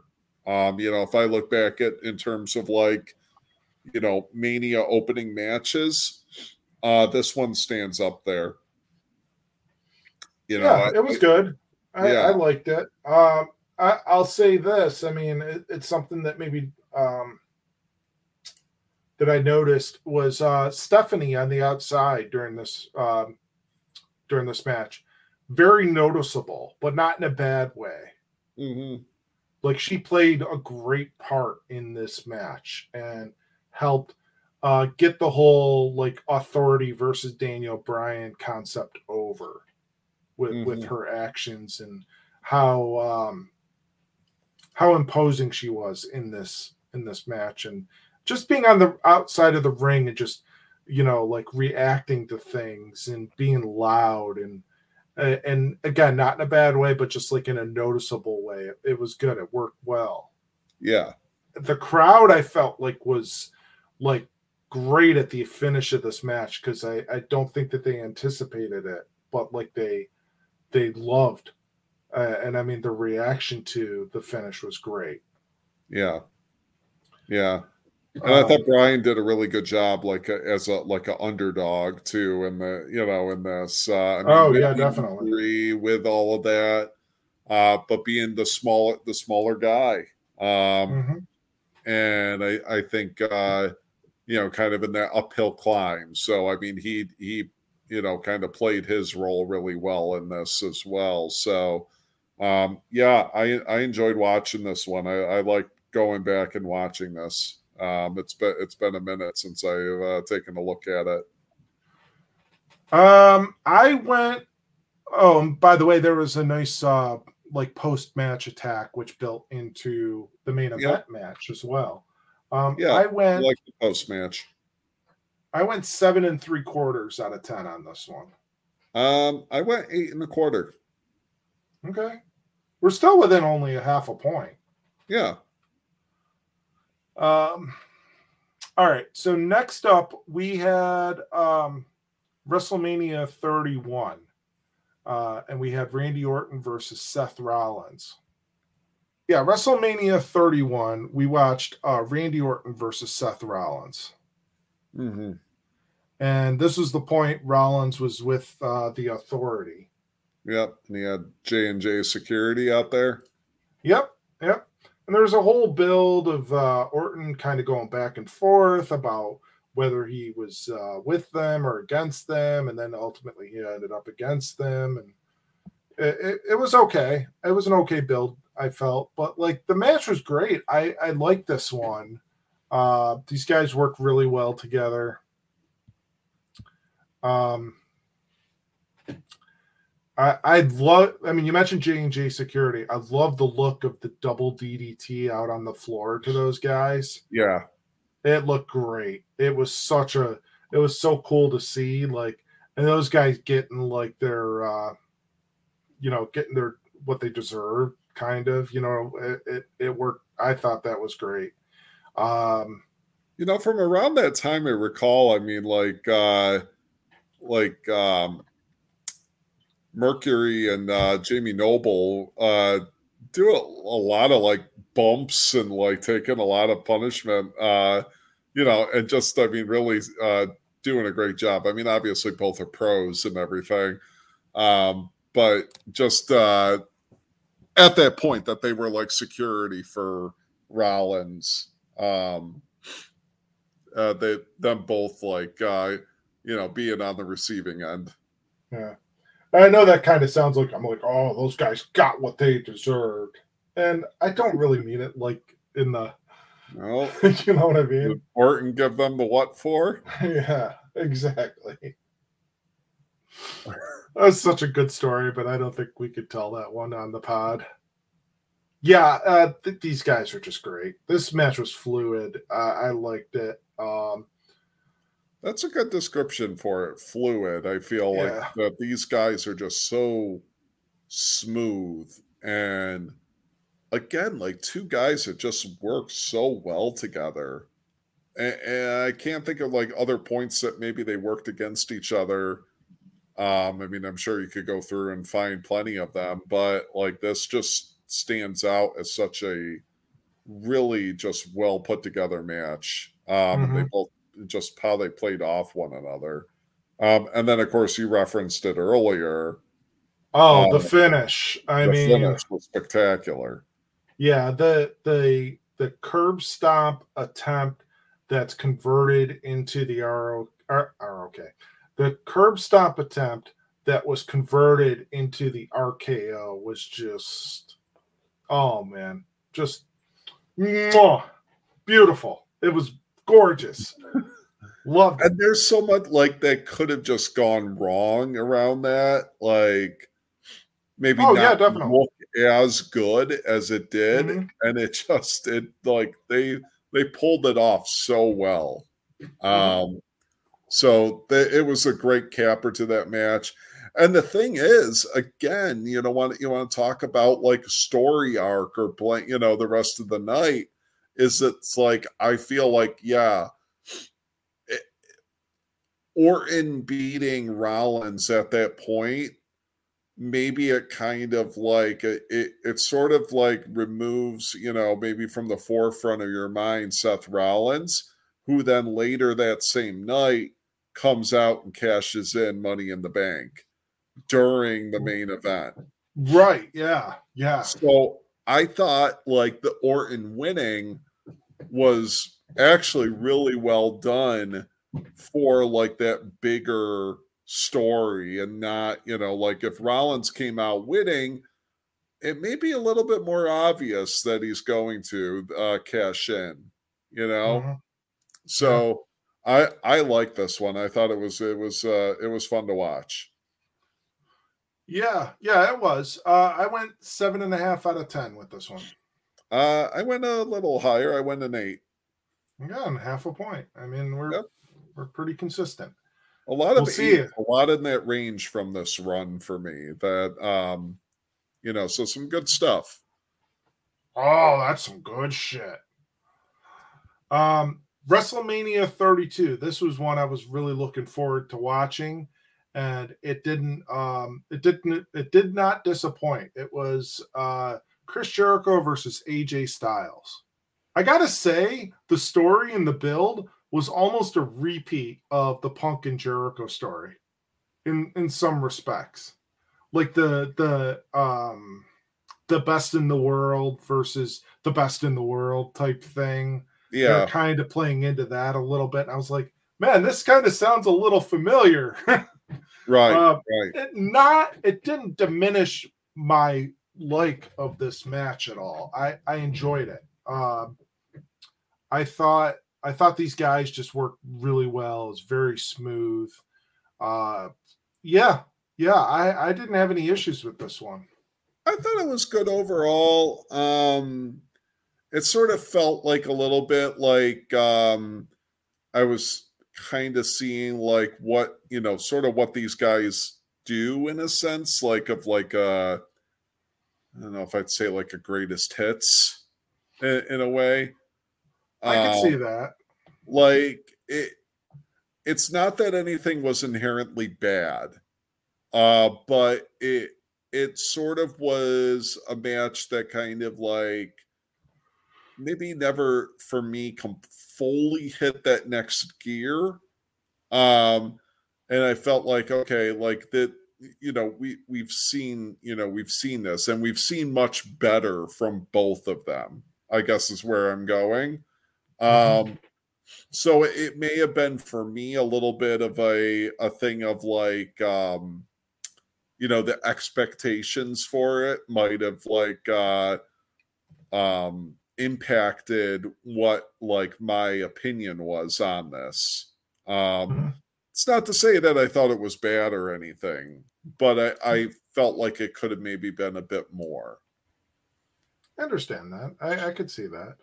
Uh, I went and eight also out of ten. One on the finish, I thought I was questioning the fin- the end of this and who won. Oh, yeah, I was. I wasn't. Yeah, I remember not being crazy at that time that he won, that Jericho won, and I still wasn't from watching this. Uh, I understand that. I, I, could I could understand that. I that being said, I went eight out of ten. Uh, I went uh, seven and three quarter. I mean, We were not far off. Okay. WrestleMania 33.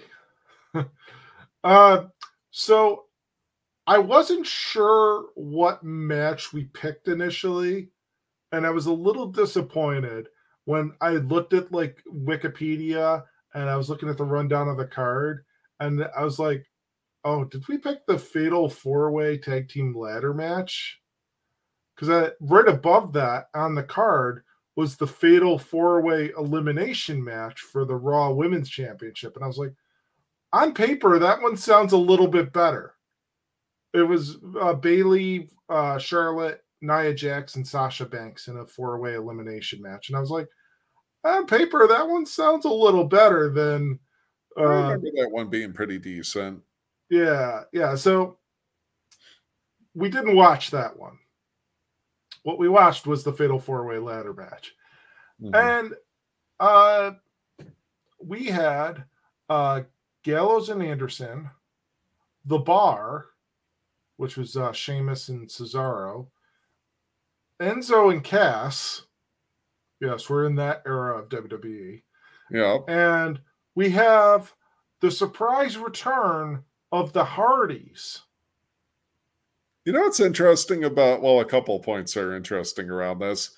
Enzo and Cass, I cannot like impersonate Enzo's like uh little entrance thing without sounding like I'm Australian. so like, and this all here. like every time I say it, like I'm almost sort of purposely doing it, but I can't like I can't not do it that way. You, you know, I'm always like, and this roll here. Um, the other interesting tidbit that when I looked at the field of all these guys, the only person remaining now at WWE in this match, the entirety of these teams is Sheamus. God, I had that in my uh, notes. Oh yeah, yeah, that's funny. Um, yeah, I had that in my notes too. Uh, I mean, some of it's understandable. Well, sure. I mean, Enzo, uh, yeah, and Enzo and Cass, yeah. Well, yeah, and Cass was also not a, I guess, a peach backstage. Um, uh, I mean, unfortunately, I mean, I think Gallows and Anderson were good, but like, just there wasn't very much there for them. And then the other unfortunate one, Cesaro, I feel like just he'd been there for a while, you know, and yeah, yeah, yeah. And I mean, they wanted to resign him, so yeah, it's not I a do, it's not a you're fired deal. Yeah, I I, I do have a thought uh, that we'll get to about him coming up here shortly, uh, and then um, the Hardys I just. Uh, um, as time goes on, I've kind of I've lost my like interest in them, I should say. Yeah, I mean, it, eh, you know, you go on and you see these reunions, and I mean, I thought like the return here was really good. It was a it was a surprise, although like you hear the crowd and like some and people were anticipating it, but I thought it still it didn't pull from like the moment if you put yourself back at that place. I mean, I remember I was like, oh my god, like that that's really cool, and knowing that I think they had like wrestled a Ring of Honor match. I want to say the night like the night before. Yeah, and then they were doing like some sort of weird like event like in the in the parking lot of the uh, of the stadium, like doing like a tailgating event or something. Yeah, but as yeah. time goes on, and I mean. Eh, people could say, I mean, what they want around how like Jeff left. I mean, I, I, I, I mean, it struck me as fairly unprofessional what he did. Um, Sure. You know, regardless of how people think that he's being used. I mean, side soapbox moment here, but I mean, he left like what I think it was a six man tag. He left five other guys in there, kind of like, you know, left hanging mm-hmm. uh, in the in the middle of a match uh, because he, you know, he pitched a fit and didn't like how he was being used. Sorry, that is unprofessional and regardless around the results of like the talks or whatever which i mean i i i work where i work and there's ways around those. It, it was it was you know they they want to make uh light of like the erratic behavior thing. Sorry it was erratic behavior. It's unprofessional. Um but like the more Hardy reunions that i see and kind of where they're at and what they the couple things that they've done in AEW, the less I'm like, I'm like, yeah, all right, like okay. I, I have a t- I have a tough time getting excited for any of it. Really. Yeah, it's just kind of like okay, we've seen them, and I, eh, I'm, I'm sorry, like there's there's not a whole lot of evolution to that. Um, whereas maybe some of their contemporaries, when we think about uh like uh Edge, for instance, evolving mm-hmm. his character, or we think about, you know, let, let even just thinking about like the Dudleys, if we think about like Bubba Ray kind of evolving into uh Bully Ray, there was you know there was evolution of his character from that point. Sure. Um, you know, same you could even say or in and around like with Christian, like some evolution there. It, with the Hardys, yeah, I mean they did the whole broken thing, which I was not a fan of whatsoever. It, again, they're they're kind of okay. They're returning to, you know, what we saw from them. Twenty what, 22, 23 or so years ago. Uh, right. I, oh, okay. And at this point, I mean, they're a lot more limited with what they can Mhm. do. Um, I mean, just out of like the crazy bumps and stuff that we've seen. And one was in this match. Yep. Uh, yeah. I mean, this match was. Uh, I mean, it was built around the big return. I gotta say, and it was all Mhm. Um, and like you mentioned, the big ladder spot that Jeff Hardy did, which, yeah, i- it's no wonder the guy is in a lot of pain. You know. Yeah. Yeah. Um, that mean- all. I, I, I still would have preferred to have watched the ladies match, honestly. And it's not it's not going, oh, I'd rather watch the no, it's all four of those ladies entertain me. I would have I would have liked to have watched that one, honestly. Yeah. Maybe next year we'll watch that one. That being said, I went five and a half out of ten on this.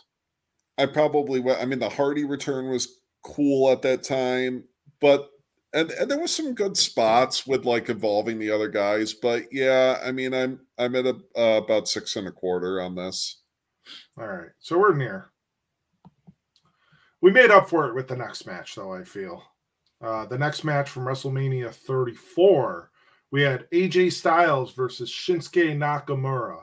Um, I thought this one was it was you know the the build was what it was is in terms of like a you know from Nakamura winning the the rumble, Rumble. and it was kind of built up as like oh you know they've they've they kind of you know did a good like retrospective on their careers kind of Yeah. uh definitely. you, you know parallel uh to each other and everything Mhm. and I thought that was good with it. Um, I think there was a lot of hype for this. Um, Get hyped. And uh, I thought it was pretty good overall. I mean, it was, uh, you know, I mean, it was an improvement on what we just uh, went over. Oh, definitely. Um, but it it was another one of those. I mean, almost similar to what I said about like the Jericho and Styles match. It it, it sort of didn't completely take off for me. Um, and I don't know if it was a victim of its own hype. Um, I thought again it was good, but it it sort of I I didn't find that it sort of like reached like that next level of where I was like, oh my god, this is you know this is really great. I mean, you jumped a little bit ahead of something I wanted to touch on. Yeah, Uh, so I mentioned earlier when we were talking about the card for this year's WrestleMania, I mentioned Rick Boogs. Um, oh yeah, yeah, So the Shinsuke's entrance for this Mania was awesome. yeah, yeah. Had- I mean, he had he had Nita Strauss, who's uh, Alice Cooper's uh, guitar player, doing the guitar part, and then Mhm. a whole bunch of violin players playing live and drummers. It was awesome, man. It was great. It's so fun. Uh, yeah. yeah. Uh, and Again, one of the better wonder- live music uh, moments, I think. Uh, yes, yeah, definitely. Uh, really cool. Nita Strauss just can wail. Um, mhm. yeah, great guitar player. Uh, the thing that I wondered about is, is based on this entrance. I wonder if that's why Boogs does Nakamura's entrance. Maybe. Yeah, it was just one of those thoughts. I was like, yeah, I wonder if this is like maybe why he's involved with Nakamura. They like that aspect of the the entrance being performed live all the time. Yeah. I could, you know, in the side maybe, and we'll talk talk a little bit more about him uh, at, at the Mania review. Kind of like entertained by that guy. I mean, he's he he's kind of wild, a little wacky, but I mean, he's you know he, he's he's kind of uh, I, I, think he's got some you know real potential for like what he can what he can do and kind of as a powerhouse. But sure. um, yeah, I mean the added thing of uh, you know playing the guitar and all that. Um, but yeah, I mean, what do you think of this uh, match itself? Uh, I, I, mean, you kind of alluded to it. I think um, it did start out a little bit slow, mm-hmm. um, but I feel like it picked up. Uh, yeah. There was there were some cool things about it. There was like a like a sequence where they're doing like some submission wrestling, and it looked really great. I, I thought they looked it, it, looked so cool, like what they were uh, going for on that. And then there was a point. I wrote this down. There was a it looked absolutely brutal, but it looked awesome. Was it went from a triangle chokehold into like a uh like a brutal looking kind of like a Death Valley driver that I think uh Nakamura delivered on Styles. Yeah. It was great look. It was awesome looking. It was it was really like a lot of fun. I like the uh, finish with like a reversal into the Styles clash. I thought. Oh, the reversal of the Kinshasa. Yeah. Yeah. I thought that was pretty excellent. Uh yeah, yeah. It was I I liked that as well. Um I thought these guys had a great moment at the end with like the um, kind of like the show of respect and everything. well, uh, we're getting there. Um yeah. the show of respect initially, which I, I mean, when they do something like this um where they kind of do like the hug and then they're kind of like showing each other respect. That's probably legitimately what like their legit emotion, but then they know that they have to continue the storyline with what happened right. after that, which was the the low blow, uh, which I thought was good too. But it was it was really cool to see both things, like uh, Shinsuke turn heel, like right at this point, mm-hmm. and then uh, but also that sign of respect between the two and like the uh, admir- admiration that they really do have for each other. Yeah. That all being said, I went uh, eight and a half out of ten on this match. Um, I went a seven and a half on it. Oh wow, we're a point away. Yeah, I, I mean, maybe I graded it higher because I love that entrance so much. Yeah, I, and like I said, I mean, it was it was good. It's maybe even one of those again, like we've said with some others, where I could maybe watch it on a different day and have a little bit, you know, maybe a, a higher, you know, score on it. Sure. So I, you know, I, I still think I mean seven and a half is good. It's just a, it, it kind of like I said, I ne- never kind of got like to that next sort of level with it with me. I got you. Next up, WrestleMania 35. Mm-hmm. We have Kofi Kingston versus Daniel Bryan. Yeah. And this was for uh what the WWE championship. Mm-hmm. And uh, I love this era of Daniel Bryan. It's the environmentally friendly Daniel Bryan. Yep. Where the title is made out of like reclaimed wood and uh earth stones and it, and it just it looks so fucking awesome. Like it's just and like uh what else did they say? Um hemp. Oh, hemp. Yep. Yep. so I yeah. love it. It's uh, like such like a um I feel like it's like something like that like Vince McMahon came up with the idea and he's like, "Oh, this would really annoy me."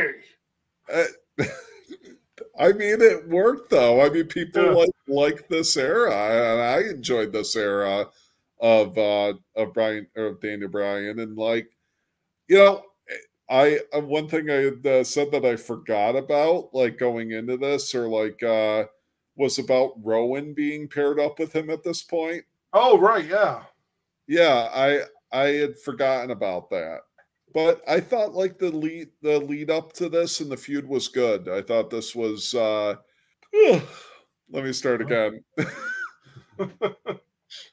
uh, John I, liked this match. It was exciting.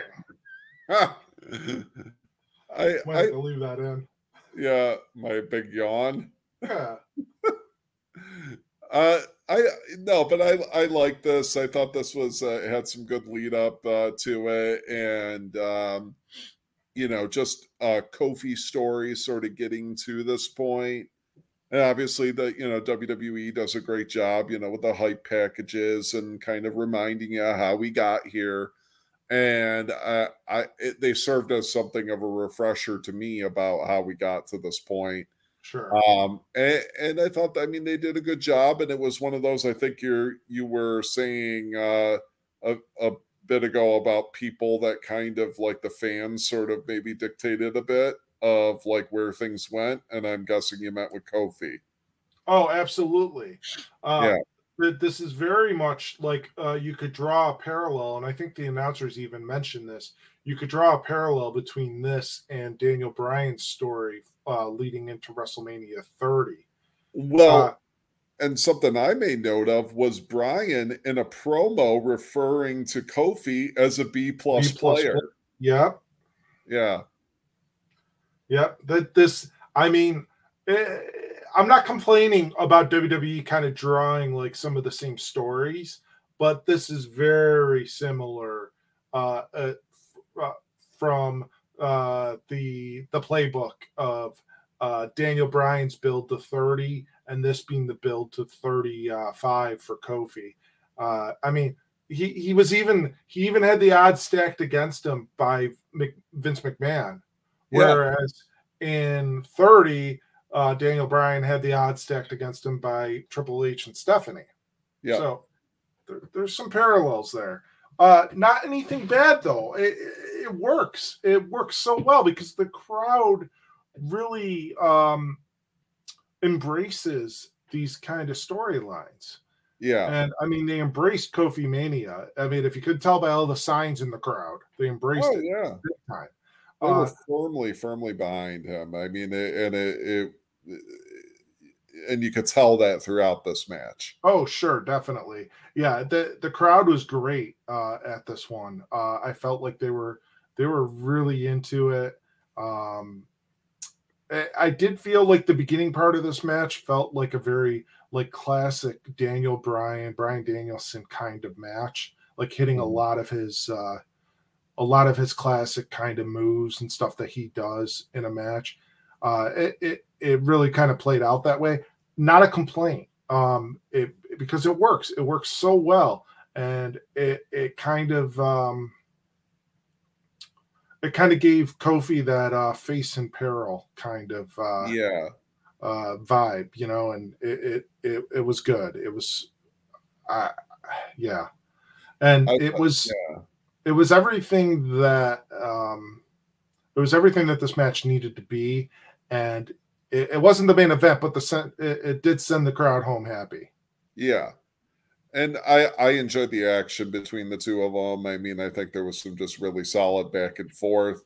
Uh, Bryan again as a heel in this, like, I mean, he just, and, and I mean, he's been showing it. Yeah, well, he he had shown it or whatever, uh, you know, in AEW around with like his more heelish persona, and I I I really enjoyed like his his work here, his like character work in the sense, Mhm. and uh, you know what he was doing here.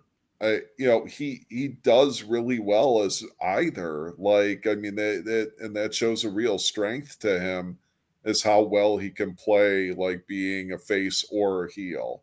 Yeah, I thought this was really good all around. Um, very genuine moment too. Um, I mean, with Kofi getting the win, yeah and just I mean the reaction from not only I mean the crowd, but you know a very real reaction from Biggie and and Xavier.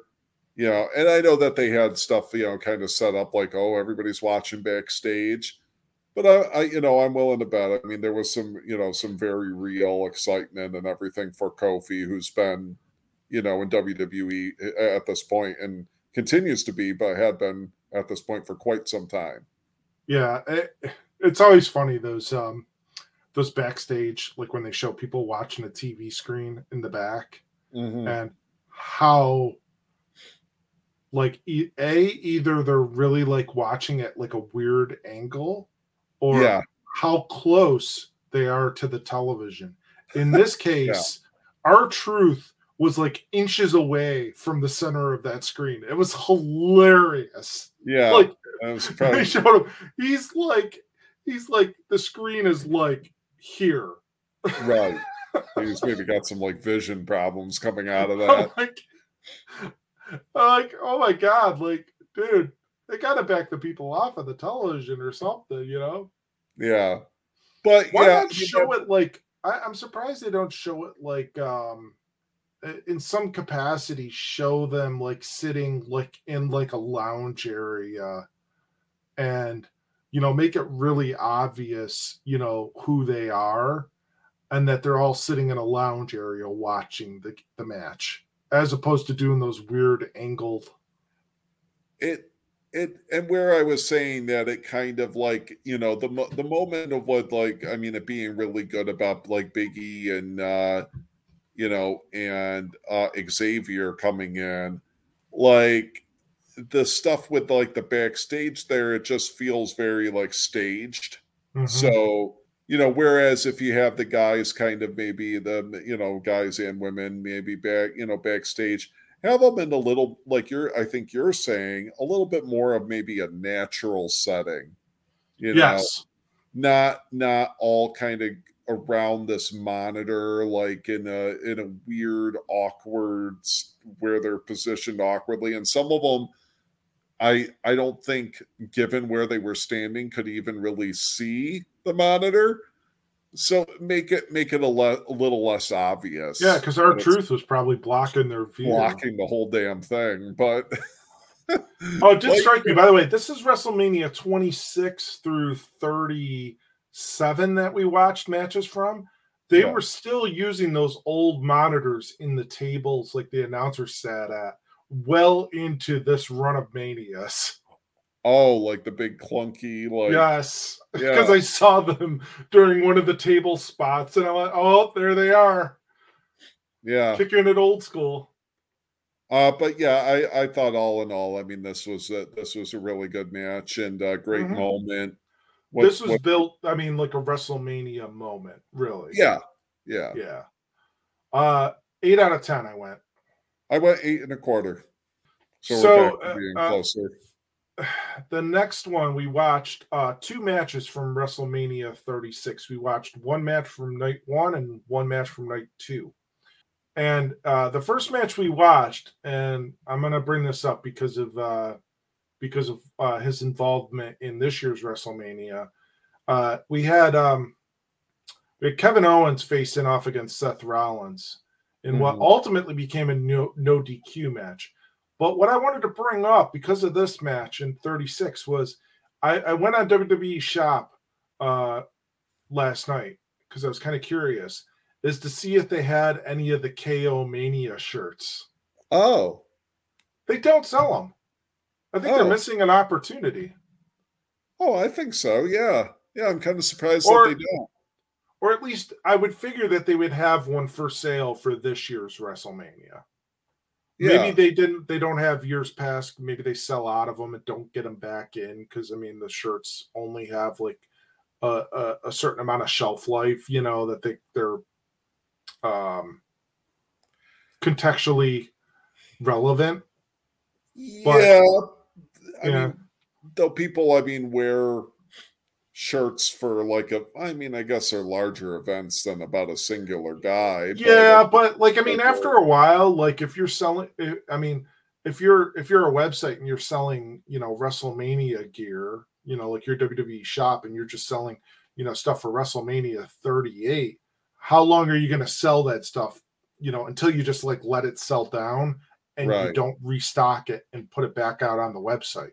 I mean, do you think they sold those to begin with? I don't know.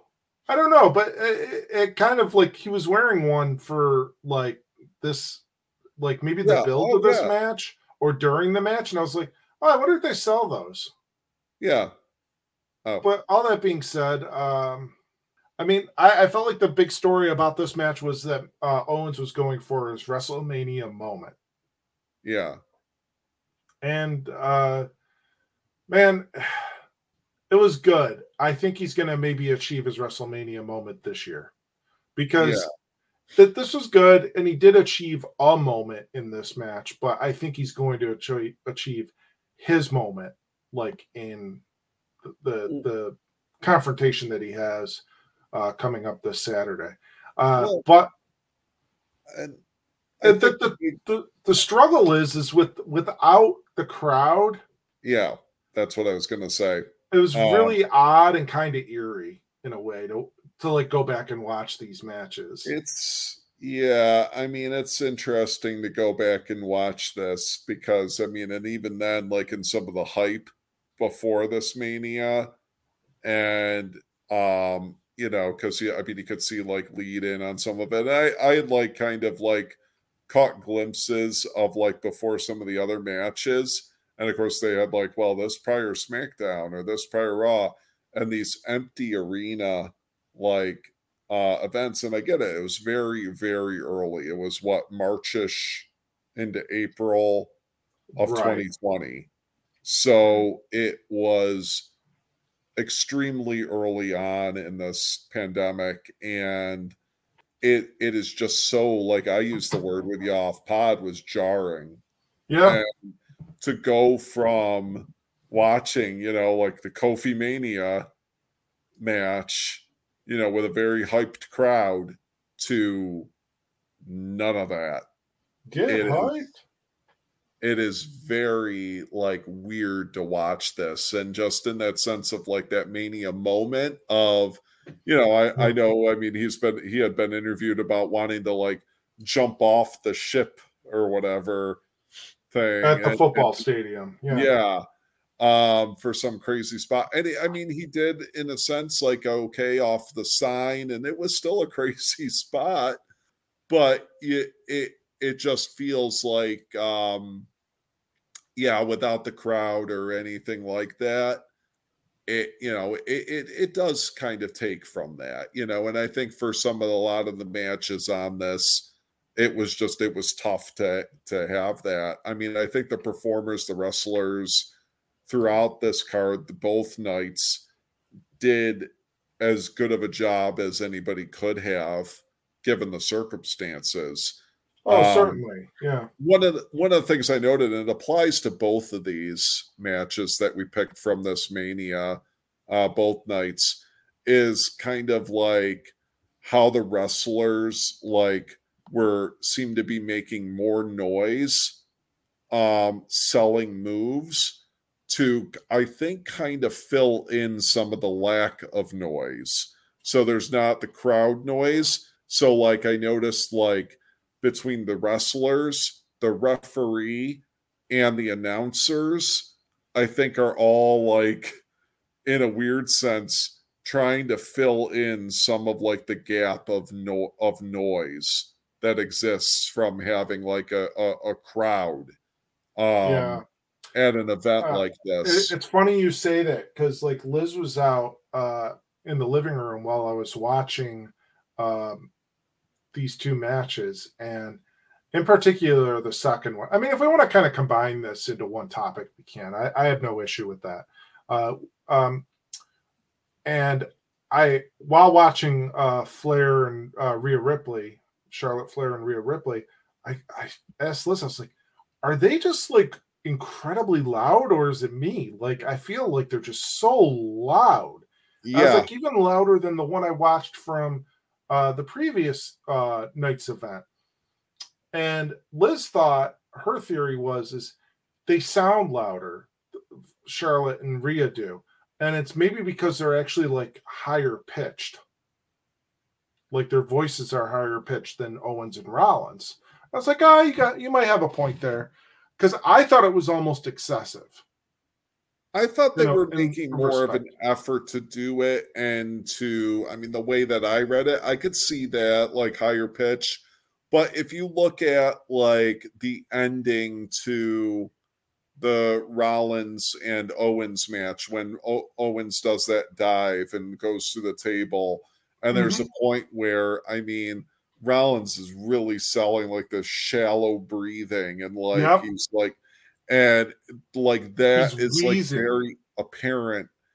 it it it says to me like like yeah he would normally be selling that but probably not with as loud as we would we would not pick up all of that like breathing we might get a little bit of it but again i think i really do think they were trying to like fill in the the, the void of of noise Sure.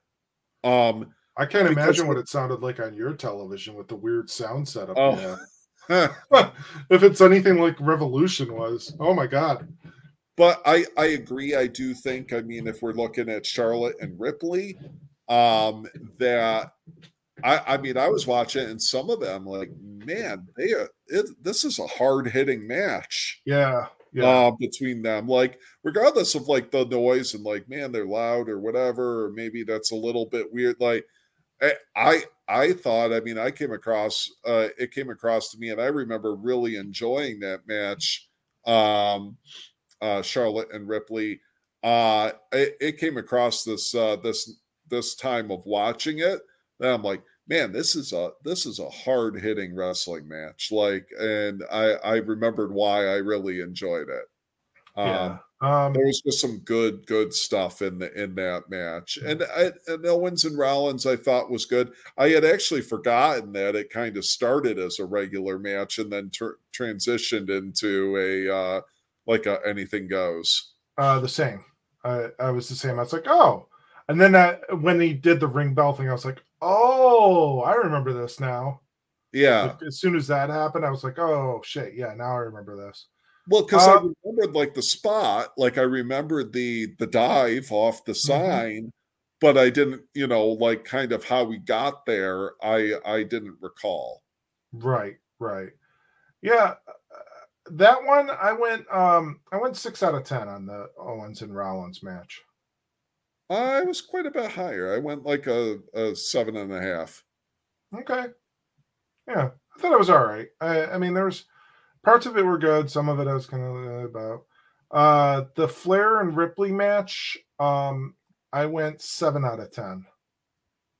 Oh wow. Um, Um, I think I think the reason why I didn't like how loud it was, um, but I- I don't know. It, it just it, it kind of got to me after a while. I did enjoy some of the action.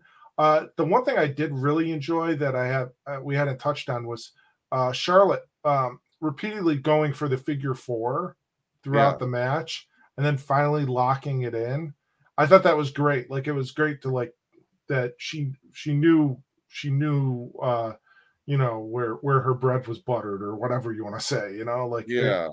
and, and it was great it was a, it was a good story uh yeah i mean it was it was a strong seven sean it wasn't like a bad seven Yeah. I mean, I went eight and a quarter okay i mean we're Like, still within range there i mean it's not too bad or too much Yeah. of a difference No, I just I really enjoyed it. I wasn't like so much bothered by the loudness because I I I recognized kind of given what was the situation. And to me, it just kind of like it it contributed to like how hard I thought they were fighting.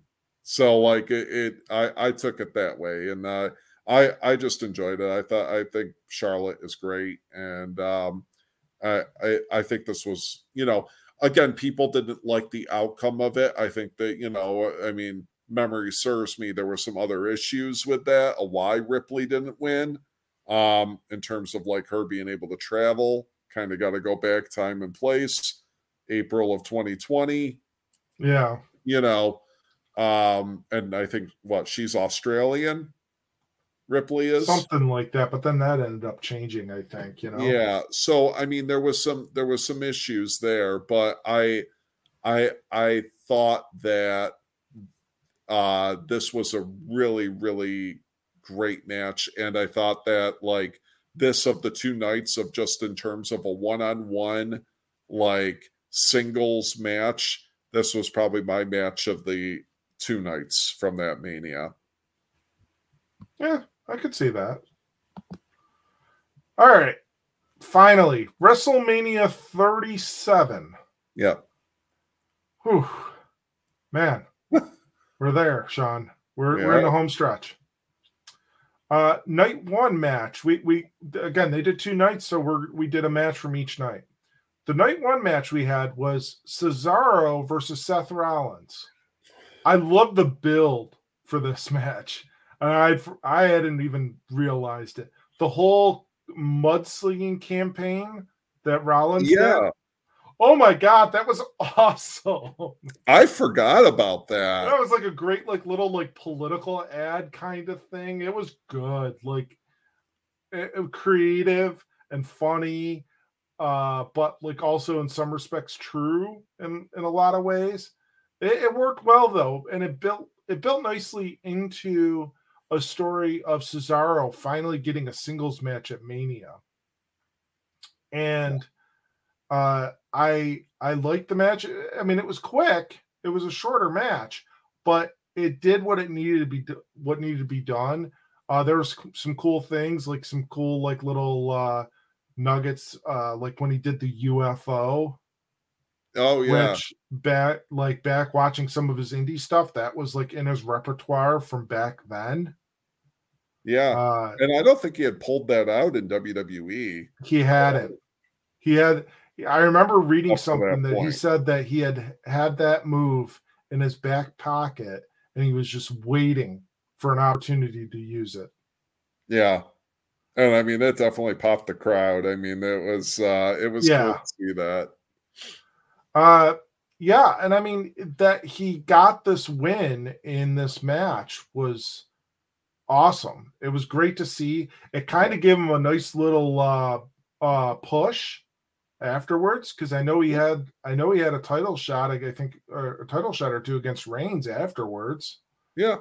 Um I got to say though, I mean, if anything, given that his contract ran out earlier this year and everything, this may have been like one of the best like swan songs that somebody could have like headed out of a company like this. Yeah. I mean, he really did. He he he basically went over at WrestleMania like his, like one of his last big things was this Mania match, and he went over in it. Yeah, you can't complain about that too much. And I always and, thought, I mean, he had. I know we haven't talked an awful lot about him and his leaving. I thought he had a pretty good, solid career there. I mean, I thought I think that yeah. he there was some things that maybe like along the way that were they were trying out some different stuff that just didn't work. I remember at a point, I mean, he was yodeling and like, you know, and they were doing some stuff that really did not work. But I think like where he wound up and hitting a stride of where he was like, I think in the, uh, you know, in the little pairing with Jack Swagger and with um, Dutch I forget what Dutch Mantell's name was in uh, WWE. Like this, like last go around. Oh shit! I had just seen it too. Zeb Colter. Zeb Colter, yeah. Um, I, I, kept wanting to say Zebekiah something. Like well, he that. was like Uncle Zebekiah with Jacob and Eli Blu. Ah, okay.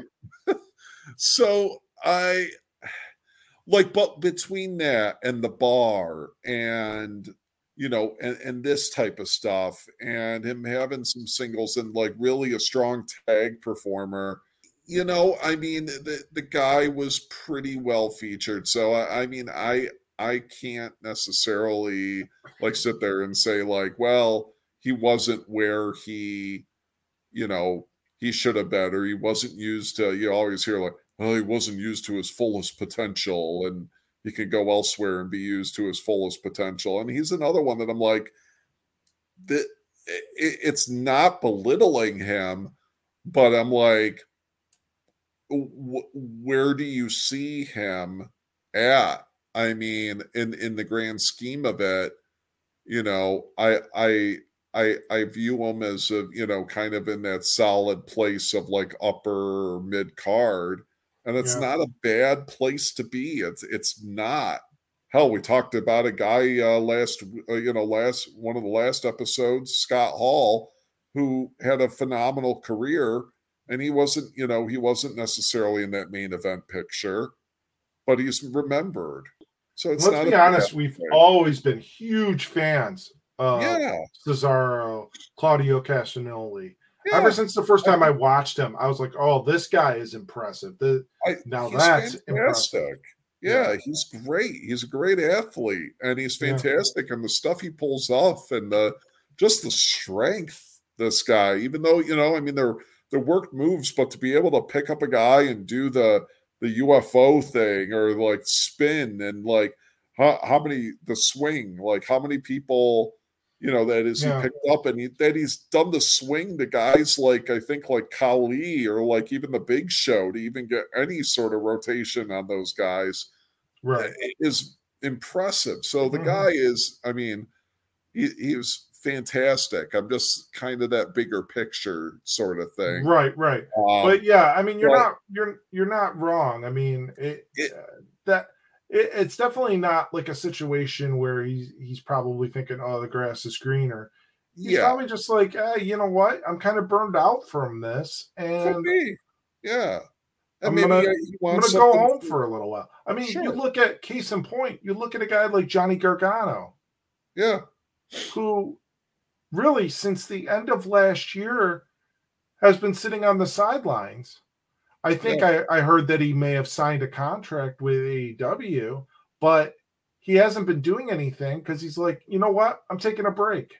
Yeah. It's like I got a baby on the way, you know. I'm taking a little bit of a break and we're gonna enjoy this pregnancy and then the newborn. Absolutely. Yeah. I mean I, it's it's great it's great that he has that flexibility to do that. And I feel like, you know, maybe Cesaro has that same flexibility and he's probably earned and saved enough money sure. that he he can. Yeah, he's got um, the freedom to do what he'd like. Yeah. Um eh, uh, yeah, no, so it's not I'm not belittling him for no. anything or anything like that. It's, you know, I'm just saying I think he's had a solid career there, but I could get it where maybe he wants maybe he wants a lighter schedule at the stage of things. Maybe he sure. wants, you know, something different that he just wants to go elsewhere because he has been he had been with the WWE for what I think about 10 years. Mm-hmm. So that's a long, long time for him to have been with them.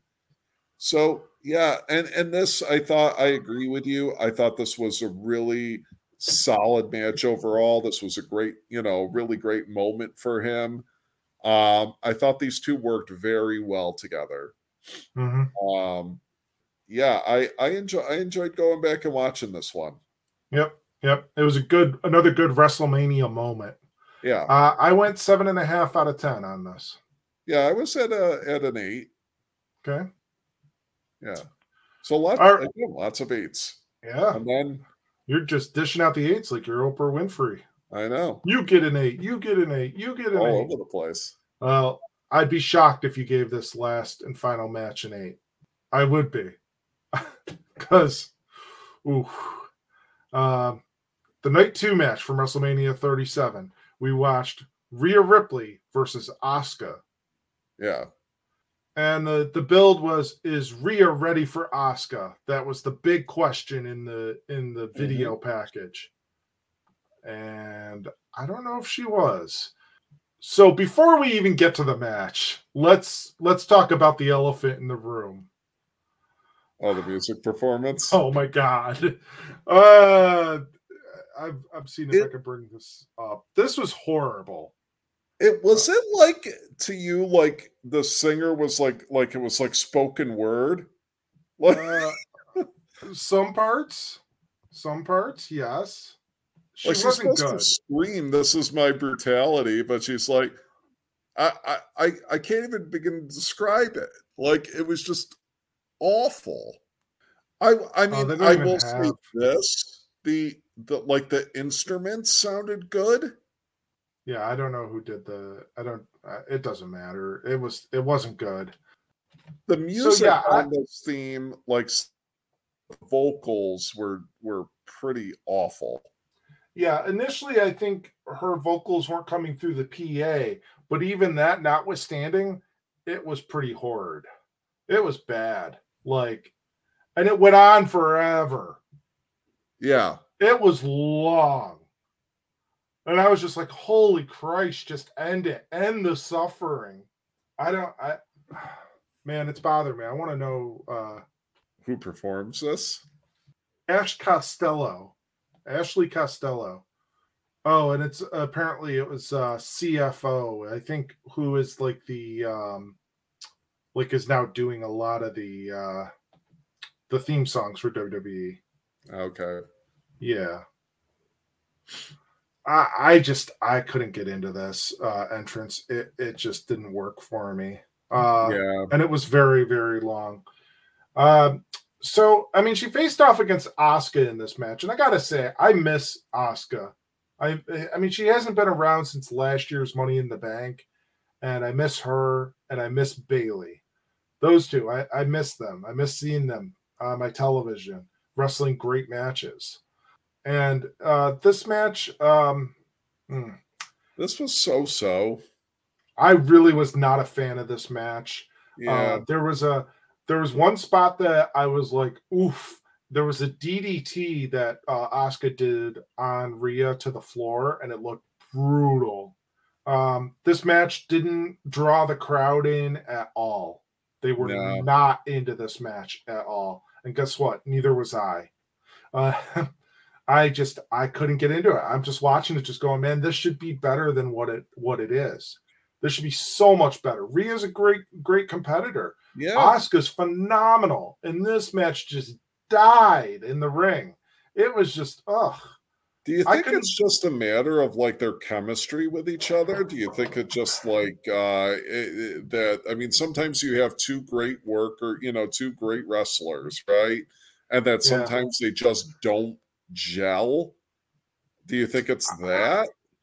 I don't know, Sean. I I don't know. I mean, I I think you might I think you might see like nine times out of ten these these ladies would have a great match Mm-hmm. and we would really enjoy it.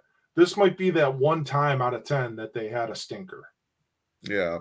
I honestly, I just I couldn't get into this one and the finish did come out of nowhere. It was it was really fast and quick and that that was like it did pop the crowd a little bit but I don't think it was enough to save it. I really Yeah. don't. It's unfortunate that we're ending like this Mania rewatch on like kind of a little bit of a sour note as far Yeah. as as far as matches go. Um I went probably one of my lowest scores. Uh maybe uh maybe some of the early ones were lower. I went a 5 out of 10. Yeah, I was r- right kind of in that range too. Um let's see, what did I give here? Yeah. Oh, Iron Sheik and Nikolai Volkov. I went three out of ten. Oh, the the battle royal from uh, WrestleMania two. I went two and a half. So I went this a was six. Um Yeah. I like I yeah, I mean it, it, some of it was just like I wasn't totally feeling it. Um so maybe I was a little bit kinder to it because I mean there were some good points to it. Yeah, I mean I could probably see you know go in a range of like a you know five five and a half or so. I I I I didn't know if it would just be me because as I was watching, I was like, I don't know if it's just me, if I've just watched so many of these and I'm kind of done, like feeling done with this project. And, and if it's just like, all right, this is the last one. Uh, and I was like, I wonder what Mike is going to think of this. And then, um, yeah, so I mean, we're kind of in that same same vein of where we're and I don't feel like I was really like uh checked out either by this point. I I just feel like this. I only watched two matches tonight to finish up this project, and this was Yeah. one of them. And I just went, uh Yeah, I mean, that, truth be told, yeah, I mean, we did just, uh, you know, even maybe in the same time frame, watched uh, Cesaro and uh, Rollins. yeah. So I mean, and we were both pr- high on that one.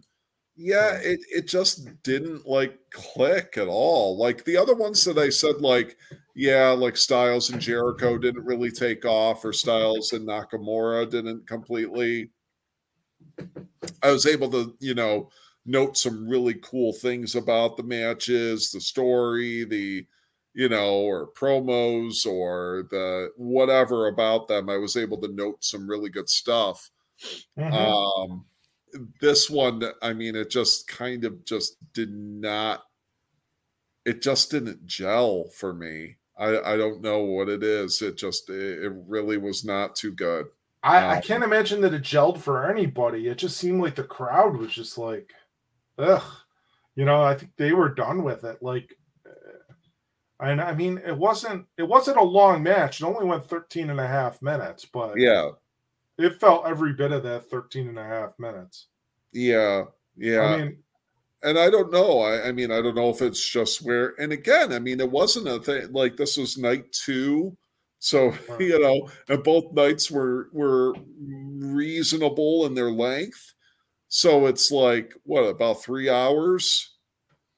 Yeah. Um so it's not like this was like had the unfortunate task of like, you know, uh, a few manias before this of like being the, you know, next to last match of a five or six hour card. Right. This was, I think, the next to last match, or, or I, I think. Um, yeah, yeah, it was. Yeah, on, it was the on, on a three hour card. Yeah. So it it wasn't necessarily you know from fatigue in that sense but yeah i think the same thing i like the crowd just maybe not feeling it and again uh, i like Asuka, i like Rhea and maybe it's just a thing these two did not click. Yeah. Not in this match. I, I think they might have uh you know maybe a match in the future and it'll work. Sure sure. Yeah. That man, I hope they. I hope Asuka comes back here sometime soon. I'd love to see. I was wondering about her. I yeah. I, I kind of thought that it would be cool if she had like some sort of appearance or something at this one. Uh, you know, this coming weekend uh, at Mania. Um, yeah, or I mean, maybe both. a return on Raw. Um, yeah. That would be cool. I mean, same thing with Bayley. Both of them have just been sitting and, on the sidelines. Yeah, but uh, yeah, I, would like to see. Uh, I'd like to see uh, them. Um, you know, both uh, have a have a cool return. But yeah, I mean this this project took a, a, a while. Yeah, I mean we uh, started it right after the Rumble, didn't we? Yeah, I think so. Yeah. Um, I'm just kind of going back through my results, and I mean, lots of lots of eights. I mean, uh, you know, but some really great matches in that range. I mean, Hart and Piper was an uh, what I gave an eight to. I mean, uh, the triple ladder match from uh, WrestleMania 2000, Angle Benoit, Taker and Flair, um, Eddie and Angle, like kind of right in that eight range. Money in the Bank from 21, Edge and Foley. Um, and then the top tier ones, I mean, were I mean, we talked about 24 and 25. I mean, Taker and HBK, and then HBK and, and Flair. I mean, I I I still like kind of think about those, and I'm like, man, I could easily just go to 10 for both of those. They're about as perfect of uh, live wrestling as I've ever seen. Yeah, um, I can um, understand that. But yeah, I mean, lot, lots of really great matches we picked out. I, I, I was uh, just kind of, you know, picking some of them knowingly. I think knowingly picking matches that I'm mm-hmm. like, yeah, I know these are really good, and then some of them were a little bit more of a blind draw, uh, where yeah. I didn't quite remember remember how they were. So the challenge, I think, next year will maybe we do this again and we pick out more undercard matches to watch that we haven't already watched. Yes. So, undercard yeah. matches. Yeah, like non-main that. event. Yeah. Yeah. But yeah, uh, so I think this concludes our WrestleMania rewatch for this year. Hope y'all enjoyed it. I know it's a lengthy listen, but we if you stuck around for it all, I hope you enjoyed it. Uh, we enjoy doing it. Um, obviously, we're going to come back next week and talk all things WrestleMania and WrestleMania weekend. I know there's a fuck ton of wrestling content out there this week. Uh, so we'll try and catch some of that too and talk about that. Who knows? It might be a double episode. I don't know. We'll we'll figure that out. We'll mm-hmm. cross that bridge. I mean, we're not we're not shy about talking for several hours about wrestling. So if if you enjoy what we do, check us out. Check out our Facebook page, all that good stuff, and uh, leave us some comments. I know our I know our likes on our Facebook page are going up to all these random weird bot people. I think, but I don't give a shit. Hey, if they're listening, uh, chime in. Let us know, man. Uh, I know our buddy Joe Rizzo likes all of our posts when we when I make them. Uh, so yeah, Joe, if you're listening, chime in, man. We'd love to have you on too. By the way, just saying. Uh, but yeah, uh, Sean, awesome time again as usual yep. on this podcast, and uh, we cut this yeah, just under three hours, right? Yeah, our road to WrestleMania. Uh, you could check out like the previous episode, which was also part of our Road to WrestleMania, where we watched The Condemned with our uh, buddy Dylan, and we mm-hmm. reviewed The Condemned. Uh, I highly recommend checking that episode out. And uh, yeah, let's get out of here for tonight, Sean. All right. The preceding podcast has been paid for by a bastard. Oh. what would happen if Jericho teamed up with Pac. Oh, maybe like, the bastard Pac. I don't even like it's not even like how he pronounced it. I know it's not how he pronounced it, but I know he pronounced it just it, it was so weird. there you go. There's your mashup tag team. Maybe Pac will join the uh, Jericho Appreciation Society. Maybe. All right. Well, he wouldn't be a bastard. No. Well, you never know. Maybe he might. Yeah. All right. Well, we'll see y'all next time. Have a good night.